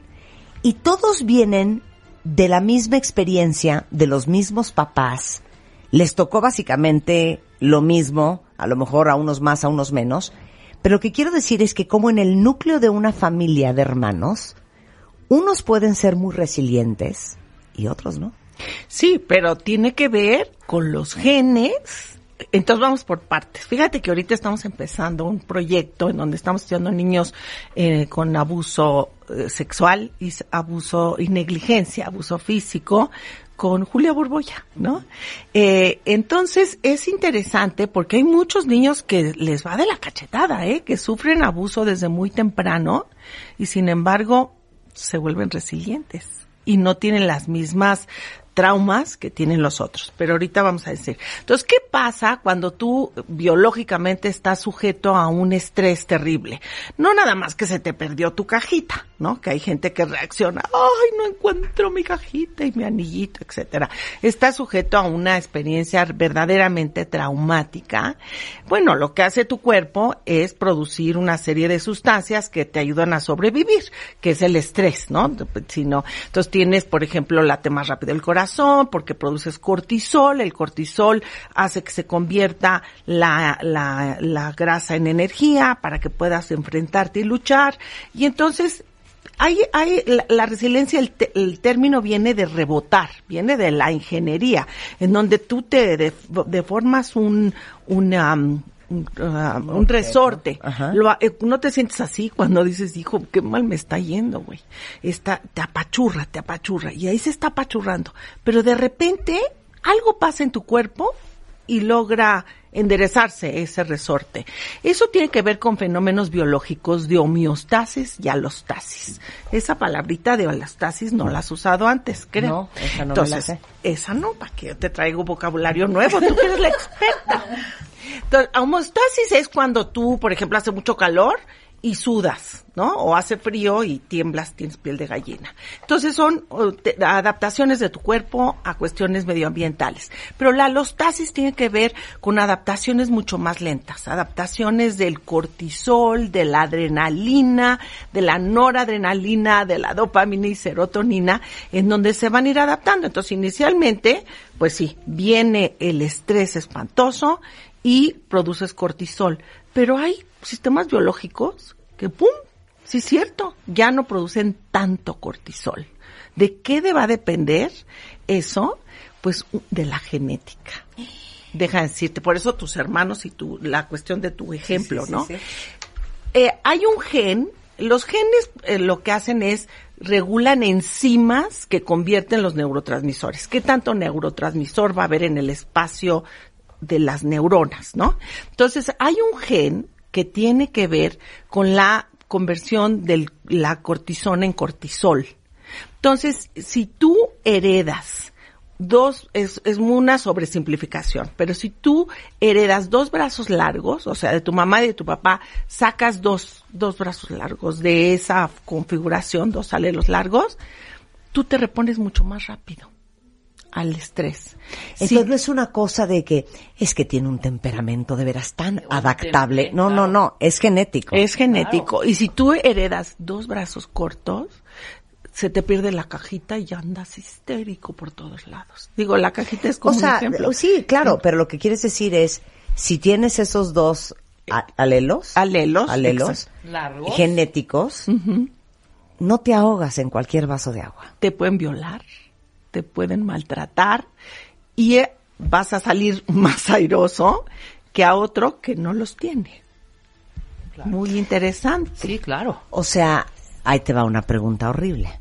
¿Cuántos de ustedes no conocen, o a lo mejor ustedes mismos, alguna persona que tiene 51 años y sigue con... Es que cuando yo era chiquito, no sabes cómo era mi papá conmigo y yo tengo que ir a jugar fútbol y no metía gol y se ponía como loco. Güey, tiene 51 años. ¿Por qué no? Porque ahora, esa es una gran falta de resiliencia. Exacto. O de trabajo personal. O sea, ahora te voy a decir, hay cuestiones psicológicas que pueden ayudar al de los alelos cortos para que salga adelante. Ahorita sí, no vamos a dejarlos tan desamparados. Entonces, el problema de el exceso de cortisol es que va a dañar las zonas orbitofrontales, que tú ya sabes dónde están. Uh-huh. Córtex prefrontal, atrás de la frente. Atrás de los ojos. Sí. Y la amígdala, que ya es nuestra gran amiga, uh-huh, que es el miedo, uh-huh, y el hipocampo, que es zonas de memoria. Entonces, si tú produces mucho tiempo cortisol, se va a empezar a dañar esas áreas y entonces vas a empezar a no tener funciones ejecutivas adecuadas, no tienes autocontrol y automonitoreo de tu conducta. Por eso es importante dar estas estrategias temprano en los niños que sufren abuso. ¿Sí me explico?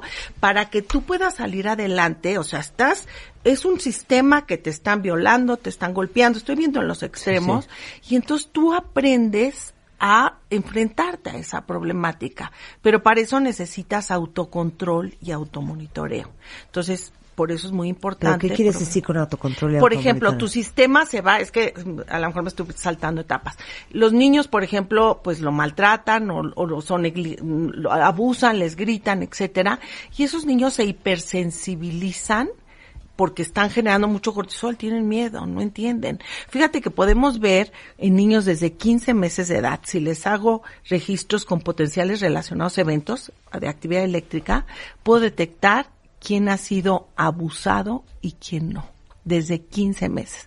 Les pongo caras de gentes de adultos enojados y caras de adultos contentos y reaccionan con un potencial altísimo al enojado y no reaccionan al contento de 15 meses. ¿Y qué pasa cuando pierdes autocontrol y autorregulación? Entonces se va autorregulando y esos niños van a tener problemas serios. Son los de 51 años que no lograron sobreponerse a todas estas funciones y tienen una serie de trastornos comportamentales, trastornos de conducta, viven en estrés postraumático continuamente.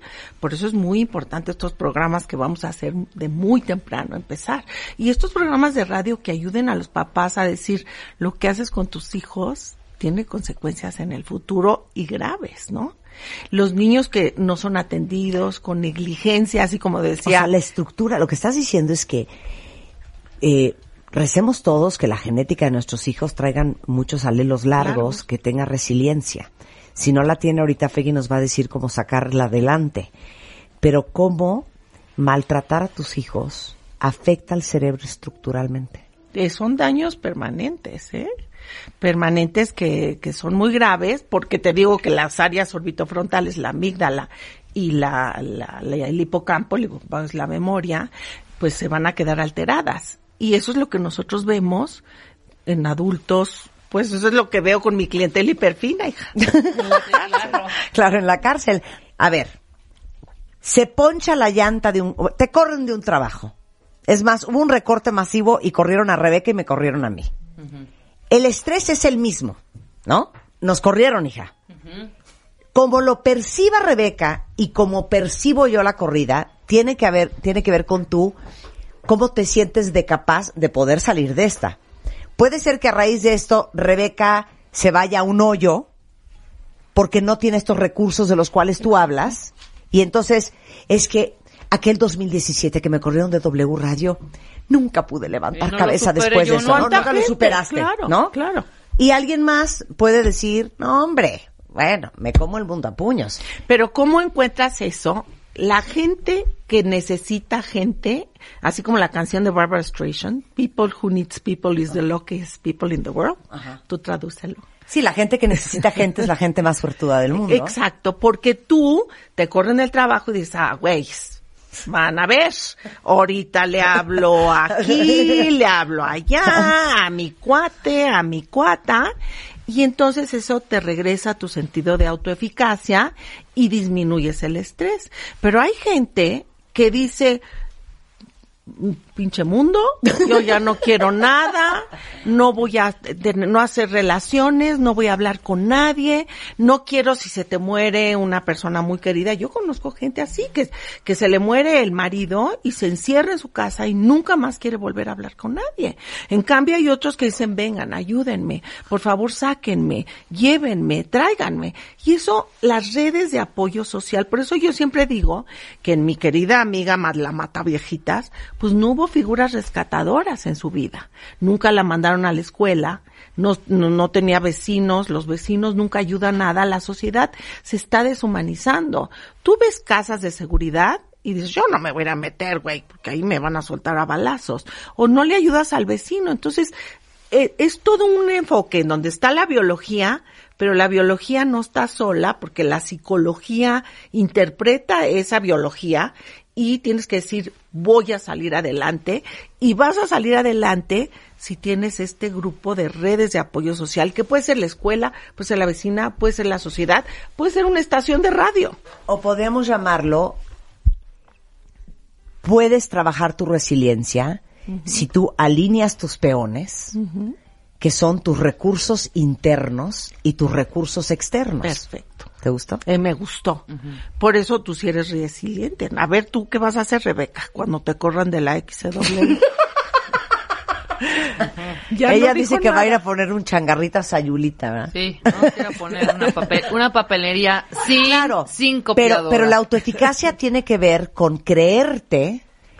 Por eso ese dicho es impresionante. Uno no sabe lo fuerte que es hasta que ser fuerte es la única opción que tienes. Yo creo que eso es maravilloso. Porque ahí es donde descubres por primera vez que tienes mucho más recursos internos de los que creías que tenías. Voy a poner el ejemplo, la mamá de muchos de ustedes, mamá soltera, que sacó adelante a 5 hijos y que todos tienen licenciatura.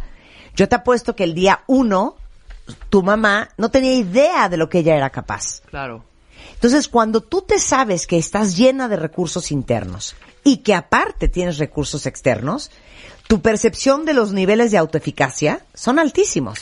Exacto. Y por ende sube tu nivel de resiliencia. Y yo creo que todos crecemos ante los trancazos terribles de la vida. ¿no? Uh-huh. Todos hemos tenido estas cuestiones muy difíciles, personales, emocionales, muertes de hijos, cosas que te han pasado, y eso es lo que te hace salir adelante. ¿Cómo logras sobrevivir a la muerte de un hijo? ¿Cómo? ¿No? Y solo es con sentidos de autoeficacia, con redes de apoyo social, porque nunca te repones a la muerte de un hijo.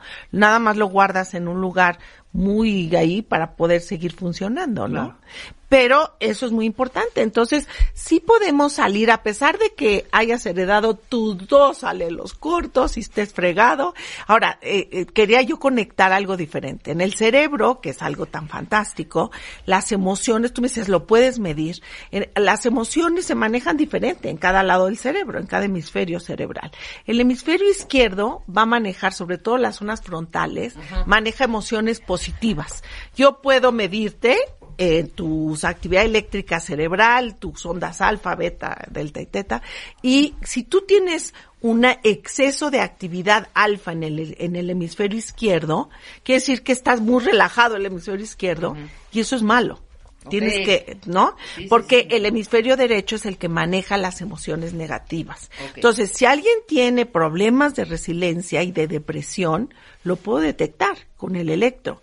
Ahorita en estos niños que vamos a estudiar, de 4 a 7 años, que han sufrido estas cosas terribles, les vamos a medir la actividad eléctrica cerebral antes y después de un tratamiento que es fantástico, de un tratamiento de apego emocional con un muñeco que tú...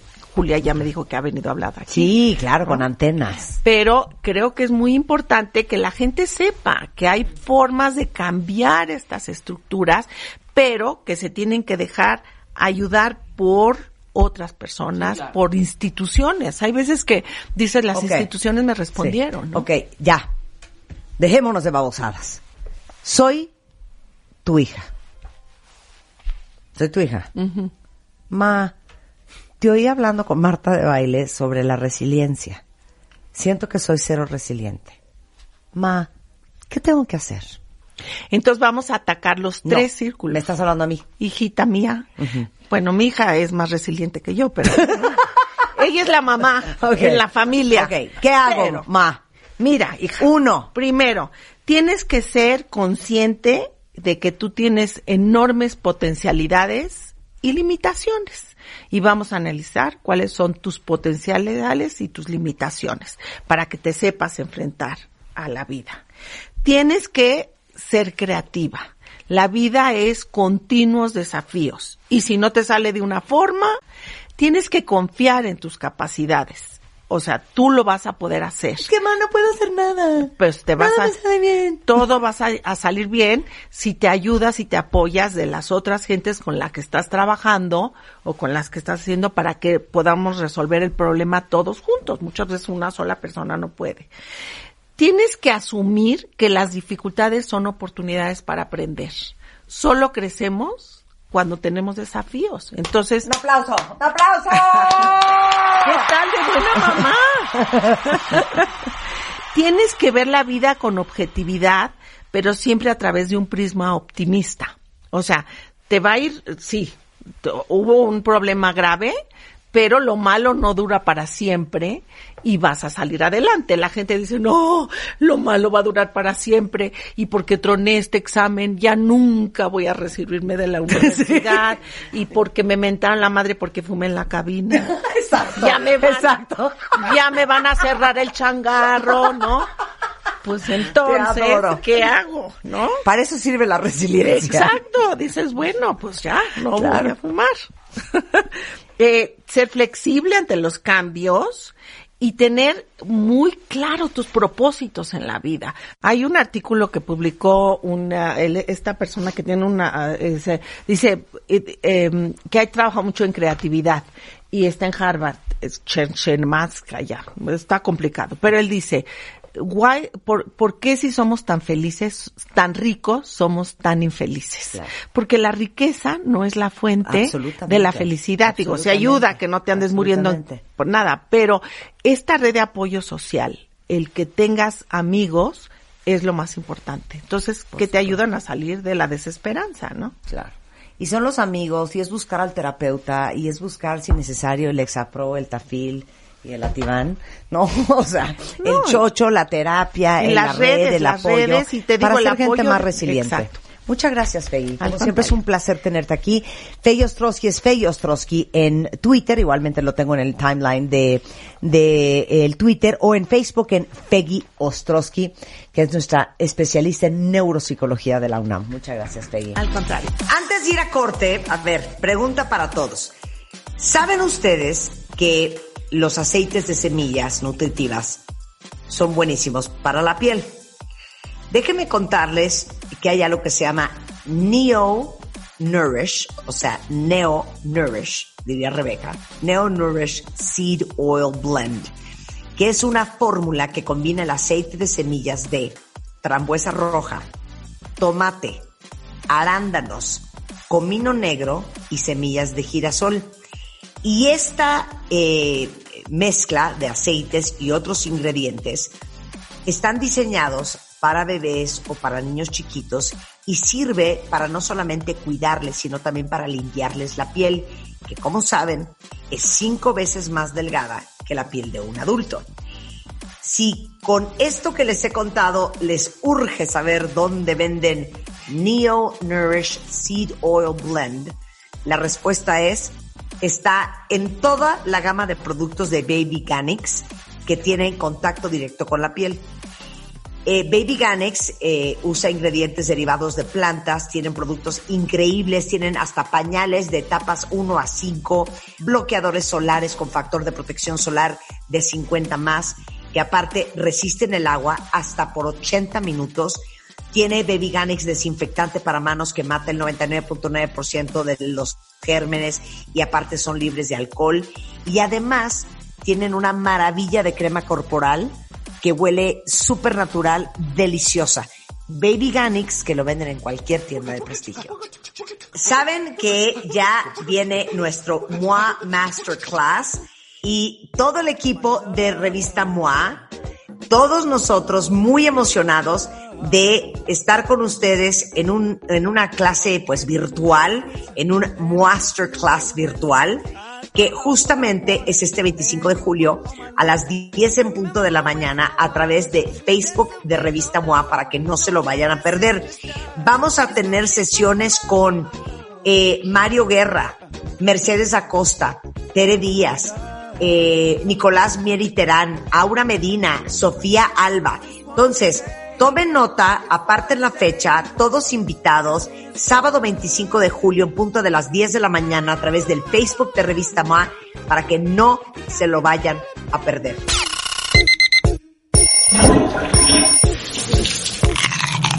Este mes, en Revista MOA, 128 hábitos que te urge cambiar. Nuestros mejores especialistas unieron fuerzas para decirnos todas esas pequeñas cosas que hay que dejar de hacer, pero ya. Además, 5 mails que ni se te ocurra mandar. ¿Y sientes que te estás volviendo loco? A lo mejor tu pareja podría estarte haciendo gaslight.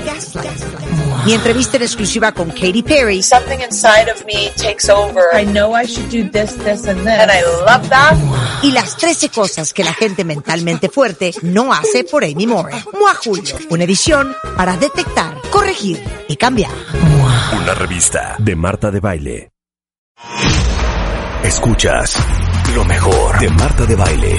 Solo por W Radio. El tema es fuertísimo, cuentavientes. Qué bueno que están escuchando esto porque ya llegó Aura Medina, una gran psicoterapeuta, la Chata de Vit, especialista en amor o codependencia.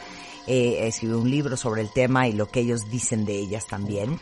Y el tema es bien difícil porque vamos a hablar de la ruptura y las relaciones de abuso. O sea, cómo terminas una relación en donde pasan cosas que no te gustan, en donde tu pareja es abusiva, controladora, y no tienes idea de cómo salirte de ahí. Bienvenida, mi queridísima. Ay, Ana. Gracias. Lo estabas diciendo y de veras que es fuerte, ¿eh? Es un tema bien difícil. Es que qué fuerte. Es que yo conozco a alguien que ya tiene 5 hijos.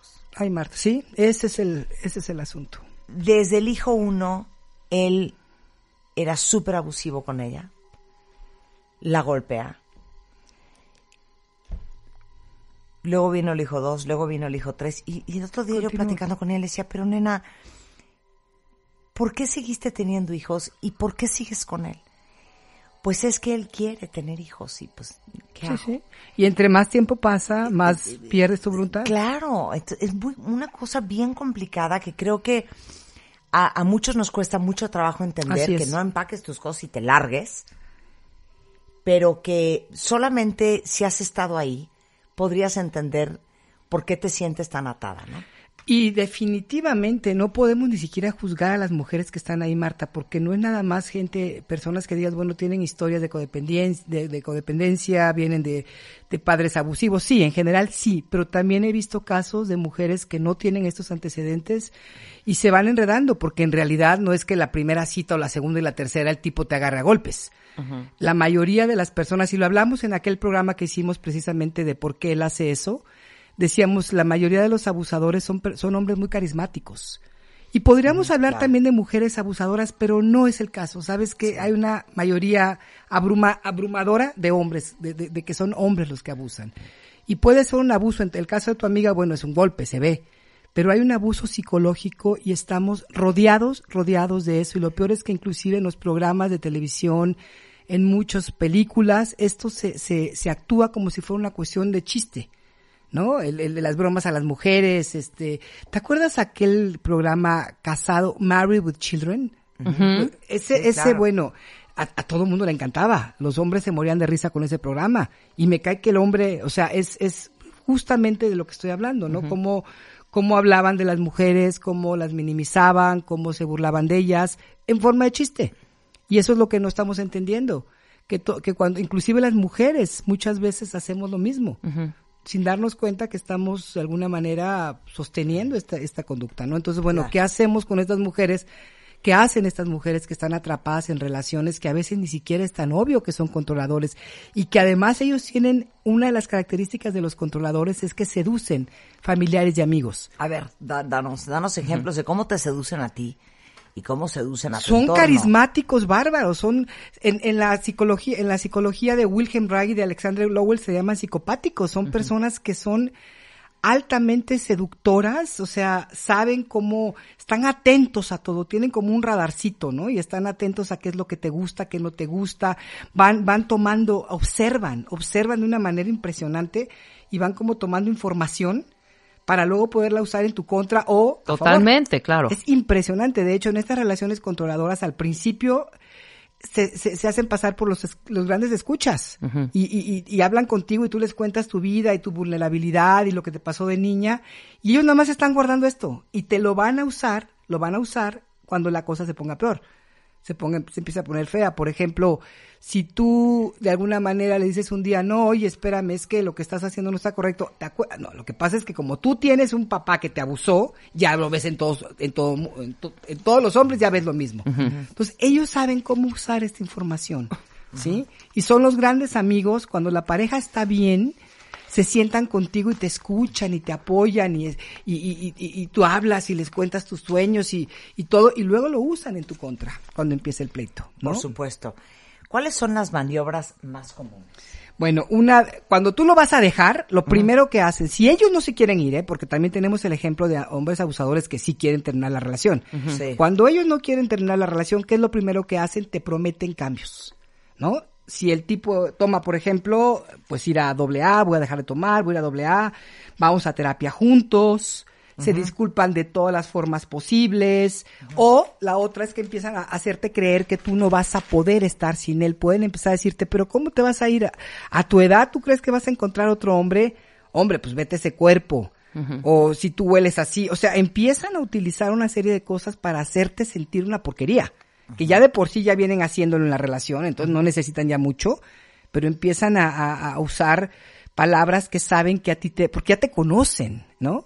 Entonces tú te empiezas a creer que de veras, bueno, pues es que sí, ¿qué voy a hacer sin él? Tiene razón, claro. ¿Cómo la vas a hacer si no eres una tarada?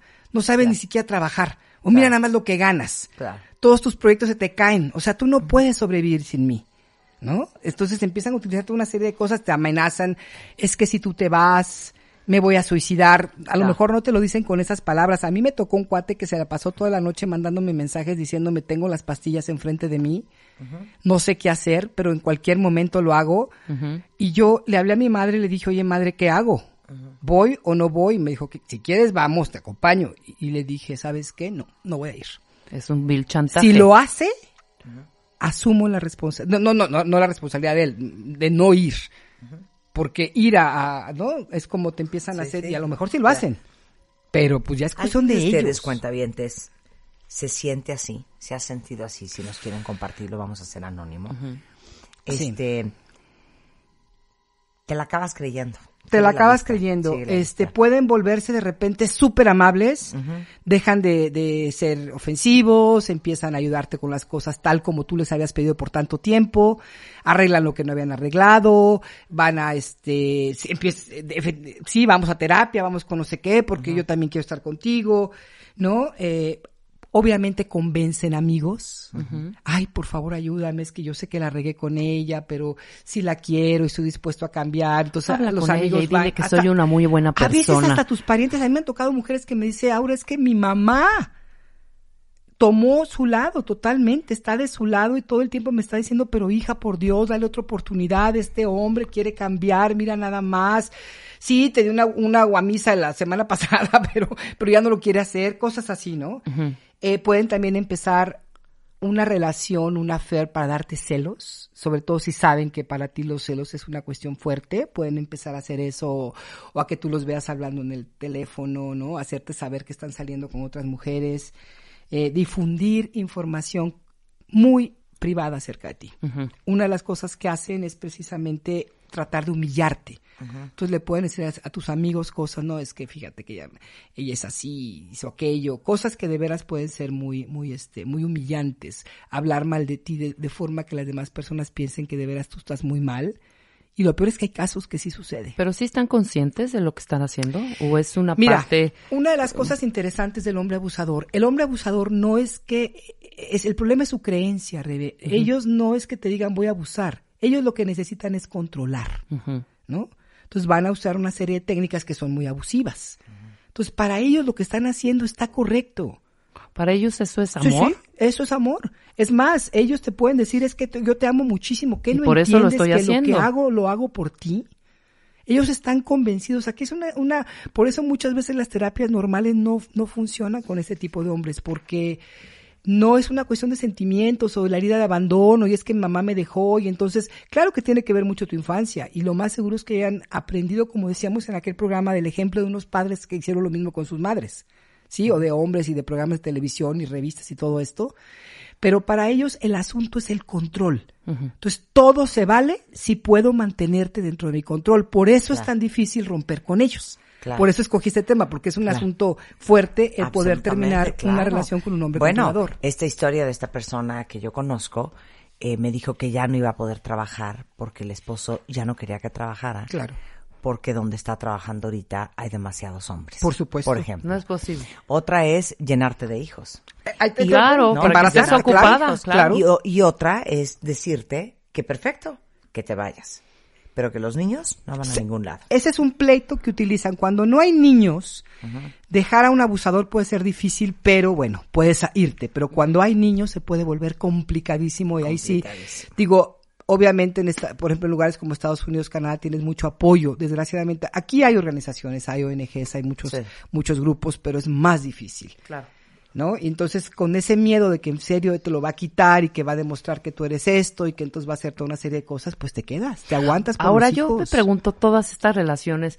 De inicio te puedes dar cuenta, no sé, quizá, voy a decir cosas, ejemplos muy simples, ¿no?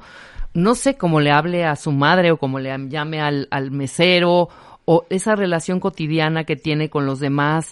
¿Cómo te puedes dar cuenta para que no estés con 5 hijos hundida ya con 50 años y no poderte salir de una relación tan enferma? Claro que hay señales, Hervé. Una de ellas es escucha cómo habla él de las mujeres. Porque eso sí no lo esconde. Cuando él se pone de víctima de sus exes, uh-huh. de todas, no nada más de una, porque puede ser que de una sí.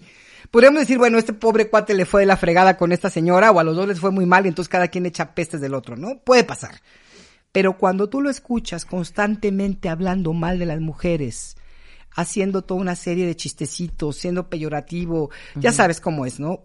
Claro que tienes que ver cómo habla de su mamá con su mamá, cómo es el papá con la mamá, ¿sí? Esas son las cosas, y hay estudios que demuestran que la intuición de la mujer en relación a esto es mucho más importante que cualquier otra estadística. Uh-huh. Si tú sientes que esa persona tiene alguna de esas características y todavía estás a tiempo, y si aún si no lo estás, sal corriendo. Corre. En un principio de la relación, cuando ves en retrospectiva, te das cuenta que claro que había alertas, por claro supuesto, que había alarmas, pero te hiciste la loca porque sí, no las querías ver. No, estabas muy enamorada. Las veías y las reconocías y les ponías el nombre que tienen, ibas a tener que tronar esa relación, cosa que no quieres hacer. No, no quieres. ¿No? Y sabes que, Marta, una de las cosas más fuertes que he encontrado yo en mí y en personas que han estado en relaciones abusivas, que desde el principio lo sabían. Uh-huh. Es que sí es cierto, cuando yo empecé a salir con él y aquello, como dices tú, ¿no? Pero entonces, ¿qué sucede? Prefiero no escuchar las señales porque tengo en mi cabecita el sueño, el famosísimo sueño. Uh-huh. Yo quiero que esta relación funcione porque a lo mejor ya ha tenido varios fracasos, porque él parece tan encantador, porque ¿por qué no? Ya me toca. Estamos tan aferradas al rollo de la pareja que de verdad no queremos ver, es que somos nosotras las que no queremos ver. Uh-huh. Entonces aquí el problema, sí, ellos son abusivos, ellos son personas controladoras, pero ¿por qué en un principio nosotros no salimos corriendo? No queremos salir corriendo. Y ese es el trabajo que tenemos que hacer. Muchas veces antes de poder dejar a un abusador, sí hay que buscar un grupo de apoyo, sí hay que, alguien que, sobre todo entre mujeres, cada vez es más claro que la sanación de la mujer es entre mujeres. Uh-huh. Nos hizo falta esa parte del cuidado maternal, uh-huh, que no recibimos, que ese es un tema que tenemos que hacer un programa, Marta, de eso de mi madre y yo misma, porque de veras es bien fuerte, y ahí es donde nos perdemos, no queremos confiar en lo que estamos sintiendo. Claro. ¿No? Claro. Hemos perdido como tú dijiste un día que me encantó esa frase, le dimos la brújula a alguien más tiene la brújula de mi vida en sus manos, entonces, pues no la quiero tomar, porque yo quiero que él sea mi príncipe, uh-huh, y estoy aferrada a eso, entonces en ese aferre no quiero ver y no veo, punto, sí, ¿no? Y hasta uh-huh que no la realidad me empieza a abrir, porque ¿cuántos años pasan? Y el problema de estas relaciones es que entre más permitas que pase el tiempo, más te ciegas, más uh-huh te intoxicas. Es como si entrara una nube en tu conciencia, no hay conciencia más bien, no ves, no quieres saber. Hay personas que te empiezan a decir al principio, muchas personas de afuera no se dan cuenta porque efectivamente él siempre va a actuar. Rara vez él se deja ver cómo es con las demás personas, uh-huh, claro, ¿sí? Entonces, cuando tú les dices a alguien, eres una exagerada, uh-huh, pues tampoco a veces encuentras el apoyo de la gente que está alrededor de ti. Uh-huh. Entonces, sí tienes que encontrar mujeres que han estado en situaciones similares, grupos de apoyo que digas, no estoy loca, esto está pasando, esto es un abuso, uh-huh, y yo no puedo continuar en esto, uh-huh, ¿no? Claro. Y creer en mí, claro, recuperar la confianza en mí. Ahora, ¿qué pasa en la mente del abusador? Eso. O sea, ¿cómo ven esa ruptura? Es una locura. Es una locura. Para ellos, el abuso no es una razón para terminar una relación. Uh-huh. ¿Cómo? En este libro de ¿Por qué él hace esto? El autor, que es el que trabaja con los hombres abusivos, habla de un hombre que le dio una patiza bárbara a una mujer, pero bárbara. Uh-huh. Él va a las terapias porque lo manda a la corte, no porque él quiera, y empieza a trabajar porque él estaba convencidísimo de que él quería sanarse para recuperar a la mujer. Y durante 6 meses le echó todas las ganas del mundo y al final de los 6 meses le pide a la chava salir, volverse a dar una oportunidad y ella no quiere, imagínate una guamisa que la mandó al hospital. Sí, claro. Entonces él cuando se da cuenta que todos sus esfuerzos por convencerla no son suficientes, empieza otra vez a amenazarla. Uh-huh. Entonces cuando el coordinador lo confronta y le dice, a ver, espérate, ¿cómo crees que una mujer que recibió tal golpiza va a querer estar contigo? Uh-huh. ¿Por qué no? Es que eso no es razón para terminar la relación. Entonces ellos no van a entender, tú les puedes explicar, es que mira, tú me dices esto, tú me dices el otro, pues sí, pero tú te lo mereces, uh-huh, claro, tú me haces que yo te diga eso, claro, ¿sí? Tú me enojas, tú me activas los botones, tú me haces tomar de más, por tu culpa me voy con otras mujeres, o sea, todo es tu culpa. Uh-huh. Entonces desde ahí, para ellos el abuso no es una razón para terminar la relación, es totalmente irrazonable para ellos, uh-huh, pedirle que no sea abusivo. ¿Sí? Uh-huh. Es que no, ni siquiera lo entienden. Uh-huh. No hay manera, esa es una. Uh-huh. Para ellos, el que te prometan que van a cambiar, uh-huh, y que van a ser amables contigo, eso debe ser suficiente para que tú me des otra oportunidad. No importa si te he fallado 1000 veces. Eso, o sea, a ver, espérate, yo te estoy diciendo, ¿por qué no me puedes creer? Y se enojan, se ofenden, se ponen terribles, ¿no? Uh-huh. Ellos demandan el perdón a gritos, a los insultos. Si fueron infieles, tú tienes que perdonarles la infidelidad. En su mentecita no hay límite de cuántas veces tú tienes que darles otra oportunidad. Uh-huh. Y no es que van a cambiar, no va a pasar nada nuevo, pero ellos ellos se convencen a sí mismos que sí. Uh-huh. Más ellos no ven la necesidad de cambiar, esa es la realidad. Entonces te prometen para que tú escuches lo que tú quieres oír. Ok, tú quieres que te diga que va a cambiar, ok, te lo digo. Ajá. Uh-huh.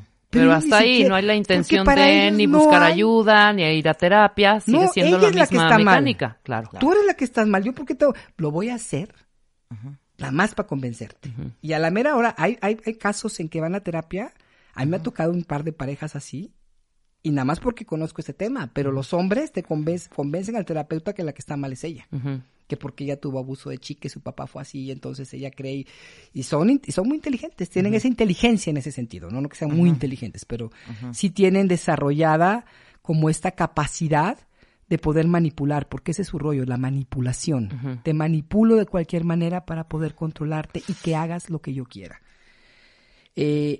Para ellos no hay un límite en cuanto tú, en todo lo que tú tienes que hacer para que esa relación funcione, ¿sí? Uh-huh. Ellos pueden tener la relación cuando ellos quieran, ajá, pero la pareja no tiene ese privilegio.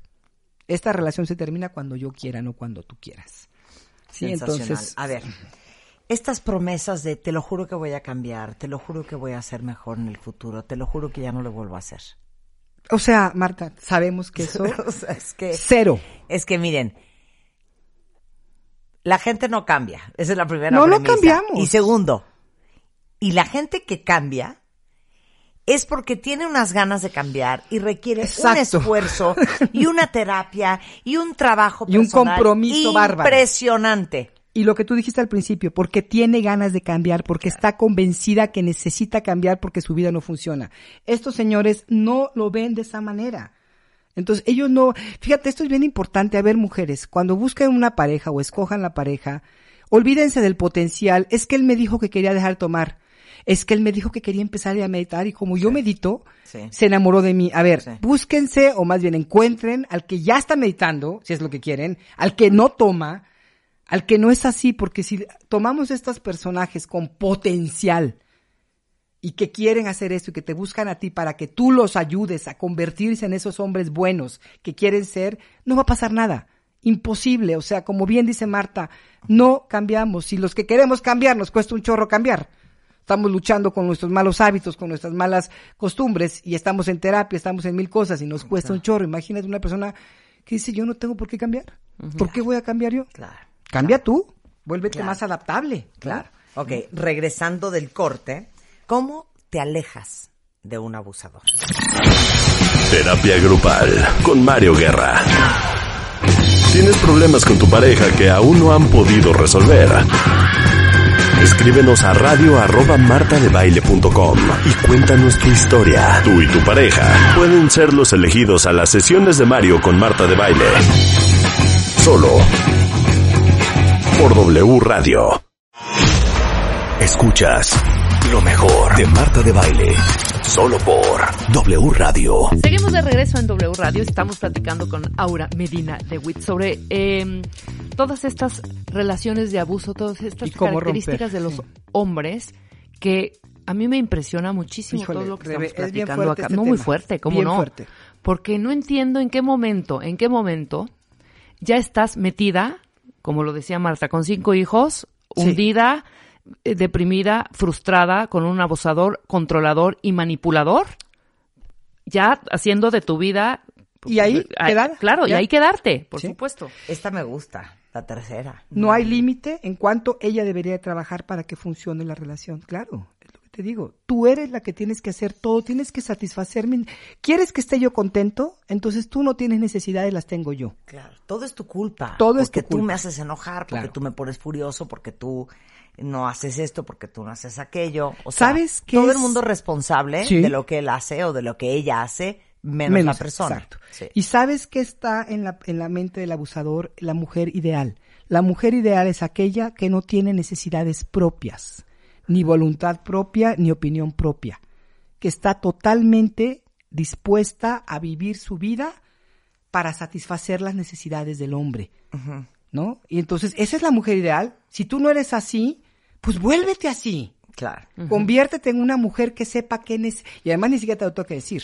Claro, pero si no hay límite de cuánto tú deberías de hacer para que la relación funcione.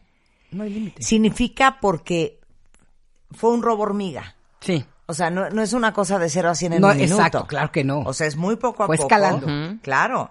Y como has aguantado y has regresado y has perdonado y le echas ganas y le dices que ok, que tiene razón, que pues ella te alteró o tú lo alteraste y que vas a cambiar y que ya no la vas a hacer enojar o que no lo vas a hacer enojar, fueron ganando sí, terreno hasta que ya te tienen del cuello. Y tú ya de veras estás tan confundida que te la crees 100% que esa persona tiene la razón. Claro, ¿no? Claro. ¿Qué herida tiene este tipo de mujeres que se quedan en este tipo de relaciones? Hombres. Mujeres, una u otra. Las ajá, mujeres tienen una herida muy profunda de abandono aquí. Okay. Y de humillación, de vergüenza. Hay mucha vergüenza, mucha, mucha vergüenza.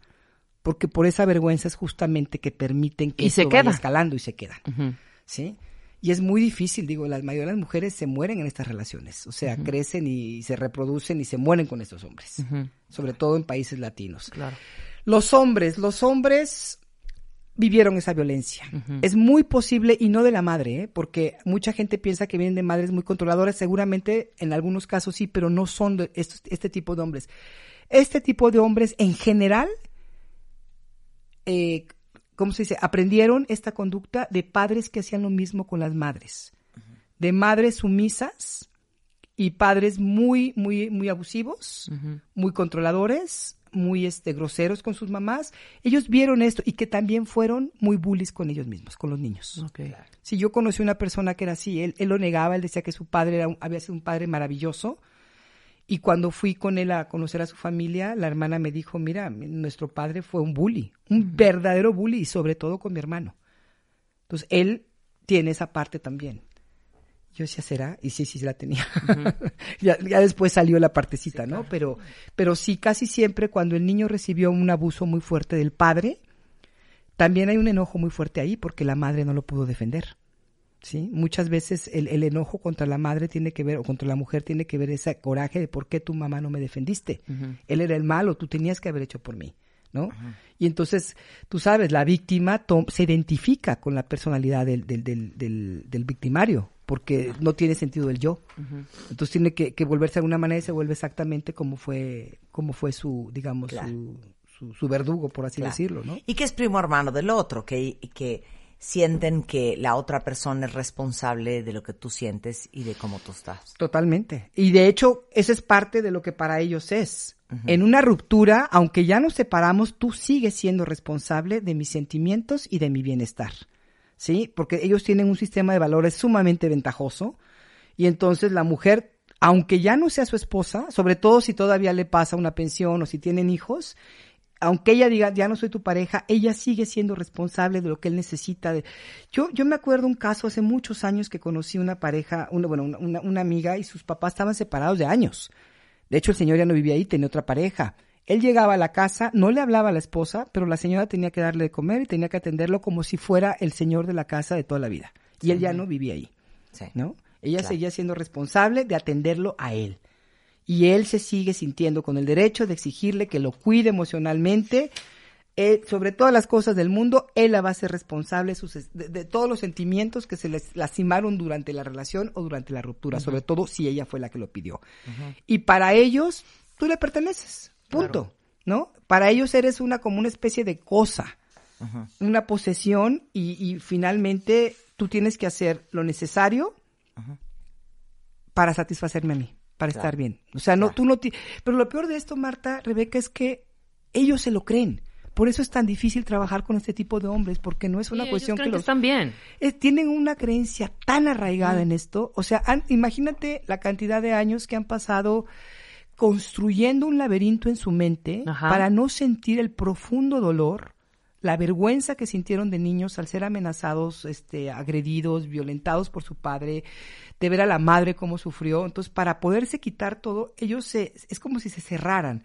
Literalmente en la terapia corporal se dice que ellos se inflan arriba y cierran inclusive toda la parte de la sensación, para no tener ni siquiera empatía con las mujeres, con las víctimas. Claro. ¿No? Y entonces ellos están convencidos que así es la cosa.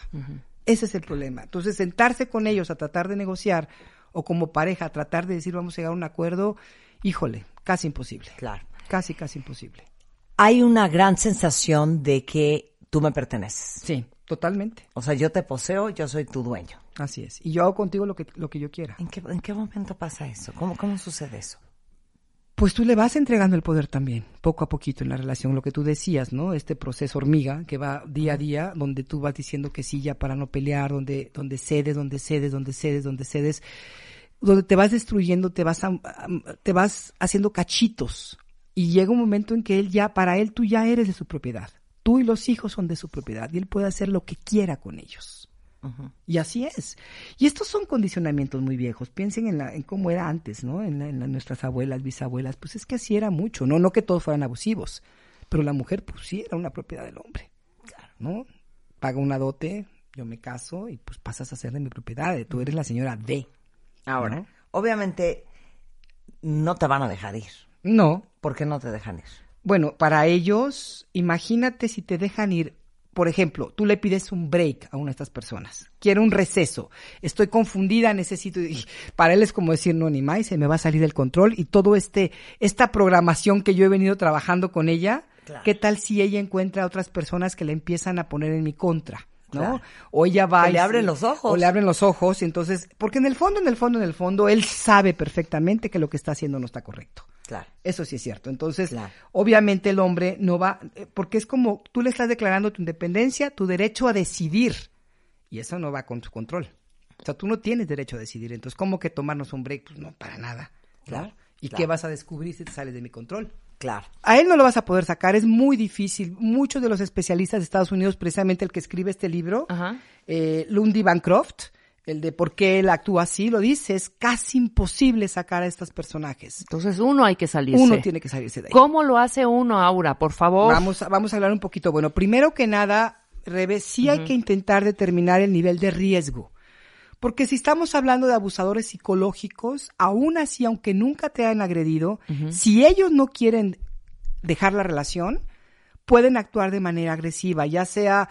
Como decía hace rato, con rumores que de veras arruinen tu reputación, haciendo que te pelees con amigos, hablándole en pestes de ellos, persiguiéndote, acosándote, y bueno, ponemos aquí una lista de peligros, digamos, de alertas, de señales que no quiere decir que porque lo tengan va a pasar algo terrible, pero si lo tienen, pongan atención, ¿no? Una de ellos es cuando la persona, este hombre, tiene celos y una posesividad extrema hacia ti. ¡Wow!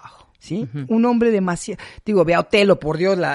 Ándale, ya está la historia de Otelo. Perfecto. Ahí te habla. Los celos son una de las razones más fuertes de crímenes pasionales. Son los celos. Es que tú lo sabes, los que hemos sentido celos nos queremos matar. Totalmente. Y ¿no? Este signo se reconoce...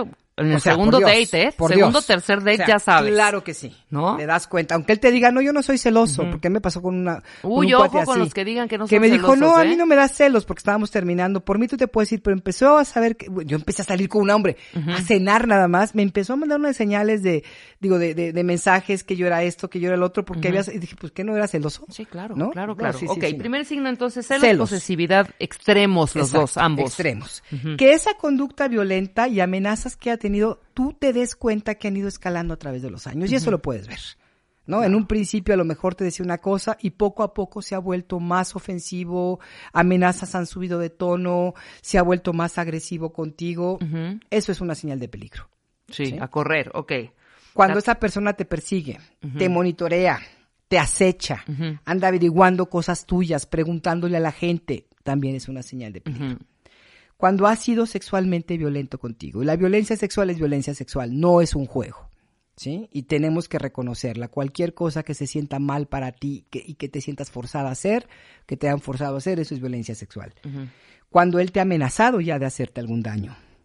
cuando es una persona obsesionada contigo, uh-huh. ¿no? Ya sabes, se mete al Facebook, se mete al anda checándote, está obsesionada, aunque no te ame. Y eso no es amor, agua, no crean, no se sientan felices, ay, es que seguramente me ama. No, eso es obsesión, esa es otra cosa muy diferente. Claro. Cuando la persona está muy deprimida, habla de suicidio y muestra señales de que a él no le importa lo que suceda. Como hablabas, como diste tú el ejemplo hace rato. Exacto, que te llame y te dice, estoy ante las pastillas, esto. Digo, al final esta persona resultó un hombre muy controlador y muy uh-huh. violento.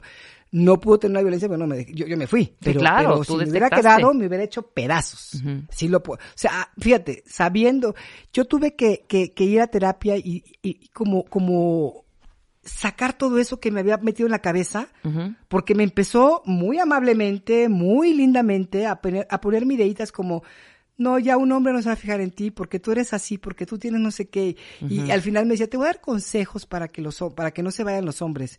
Claro que era su forma de ponerme claro. el antídoto para que no me atreviera yo a irme con otro hombre. Exactamente. No, terrible, de una manera bien sofisticada. Claro. Cuando esta persona abusa de sustancias, obviamente, uh-huh. alcohol, drogas, el alcohol no va a causar que un hombre que no sea abusivo sea abusivo, eso uh-huh. no pasa. Pero para un hombre ya abusivo, que encima le metas alcohol, se potencializa las consecuencias. Claro. Y las drogas, ahí sí se potencializa. Uh-huh.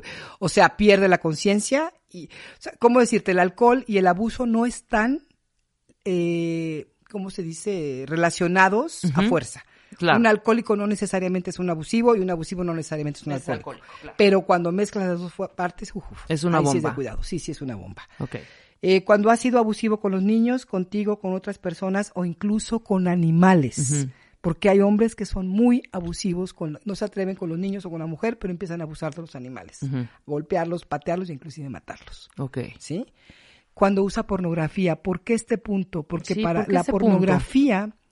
Cuando esta persona ve pornografía, lo que está viendo es una mujer que disfruta del sexo, pero que está a disposición del hombre. Uh-huh. Él empieza a crearse en su cabecita que las mujeres tienen que ser de esa forma. Okay. ¿Sí? Aceptar lo que el hombre quiere, porque en la pornografía inclusive la mujer se excita si la golpean, la mujer se excita uh-huh. si no, pueden llevar a esos extremos. Y cuando en la vida real la mujer no se excita, el hombre se pone fúrico, uh-huh. porque él está esperando que ella responda exactamente como estos personajes de la pornografía, uh-huh. ¿no? Demeritan a la mujer altamente. Entonces él de por sí ya trae todo este rollo en la cabeza, lo que para una persona normal entendería que es nada más una cuestión de irreal, para este hombre tiene que ser una realidad. Claro. Quisiera que la mujer fuera tal cual.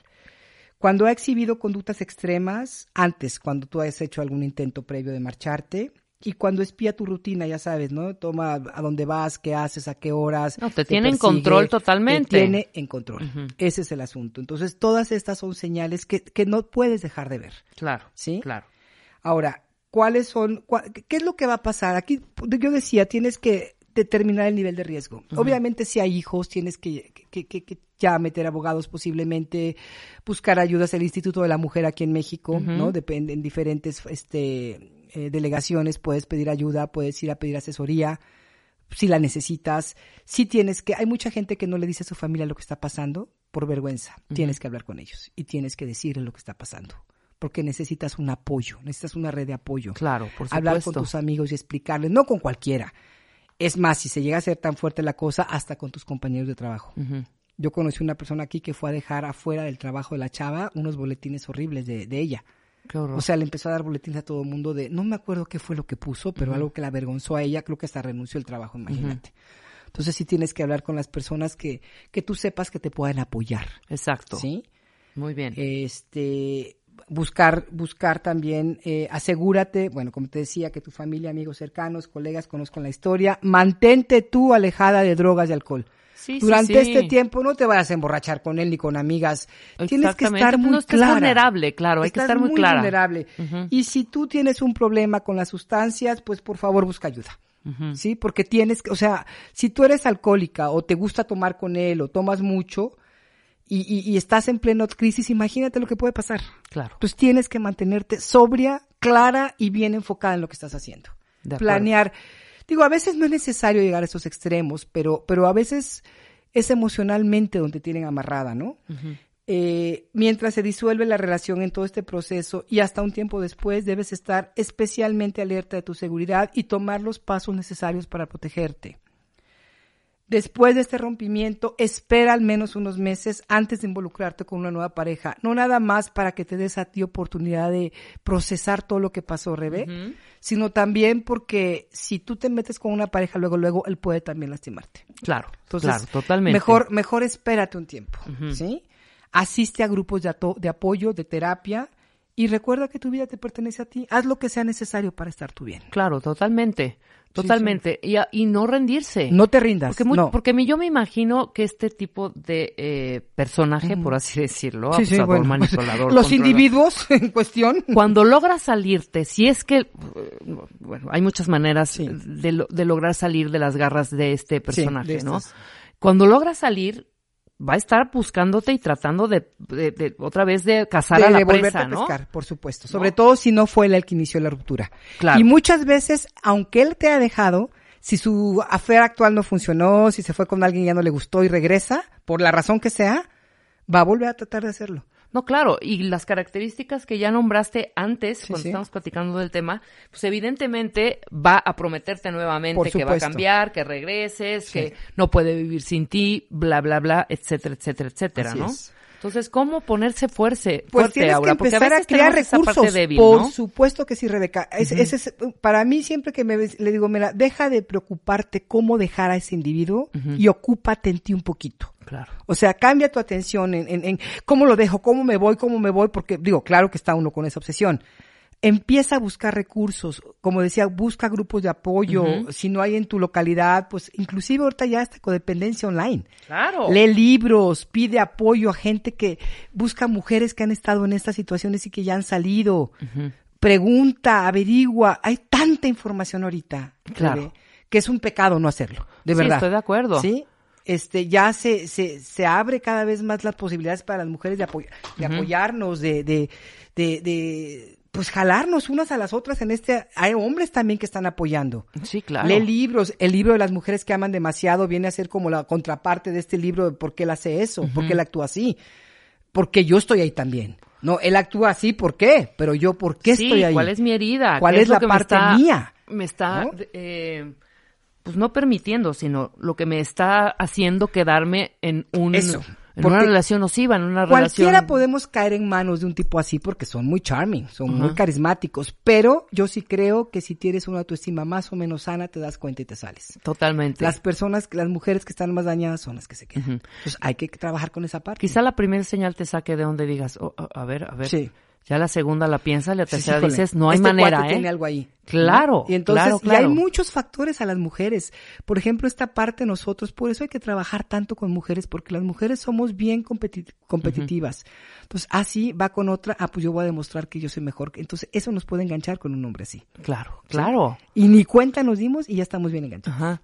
Por esta parte de la competencia, por esta parte del querer ganar. Este triángulo no resuelto con mi madre y mi padre, porque de ahí viene todo y ya hablaremos un día todo este asunto. Ajá. Pero eso me lleva a querer competir siempre con mujeres y a caer muy fácil con hombres que tienen otras mujeres.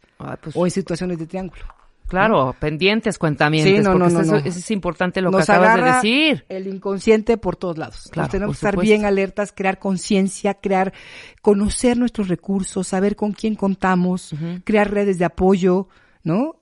Cada vez es más fácil hacer esto de verdad. Entonces hay que hacerlo. No hay pretexto. Y la relación con los hijos, cuando hay hijos, ¿cómo es con este padre controlador y manipulador?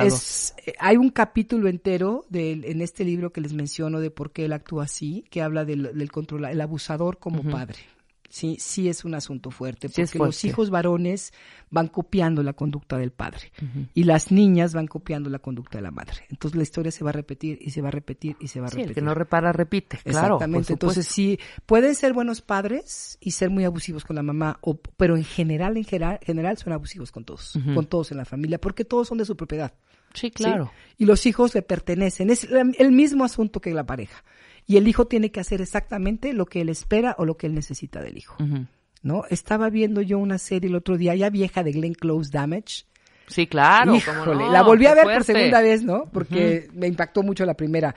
Y justo sale al final el padre, de los últimos capítulos donde ella se enfrenta a su padre, que ya tenía años de no verla, ahí este es el retrato perfecto de un hombre abusador, uh-huh, donde él le dice al hijo de ella, es que tu madre es lo que es gracias a mí.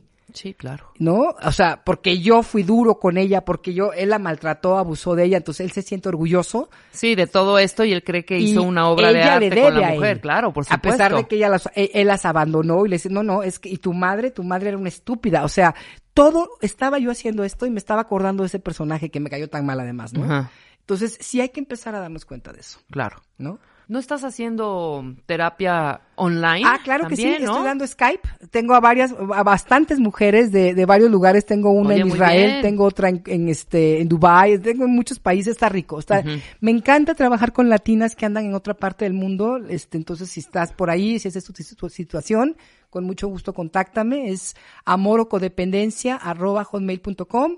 Aura Medina de Witt, la página oficial, y el Twitter es @AuraMedinaW, y ya casi está la página, ya la voy a sacar. Maravilloso. Con todo mi calendario. Entonces ahí te escriben y ahí, hacen su cita ahí virtual. Nosotros hablamos. Ya se ponen de acuerdo, ¿no? De acuerdo y hacemos ya la terapia. ¿A qué hora hacen la conexión? Ha funcionado bien bonito. No, pues bien, bien bonito. ¿Cómo no? Y aparte, qué practicidad, ¿eh? Ahí está. Y para ellas, como dicen, una terapeuta en su idioma, y con su cultura. Y con su cultura. Que eso es importantísimo. Maravilloso. Con esto nos vamos, cuentavientes. No se vayan ustedes. Hay mucho más el resto de la tarde en W Radio. De hecho, después del corte, Carlos Loret con todo lo que ha pasado en México y en el mundo.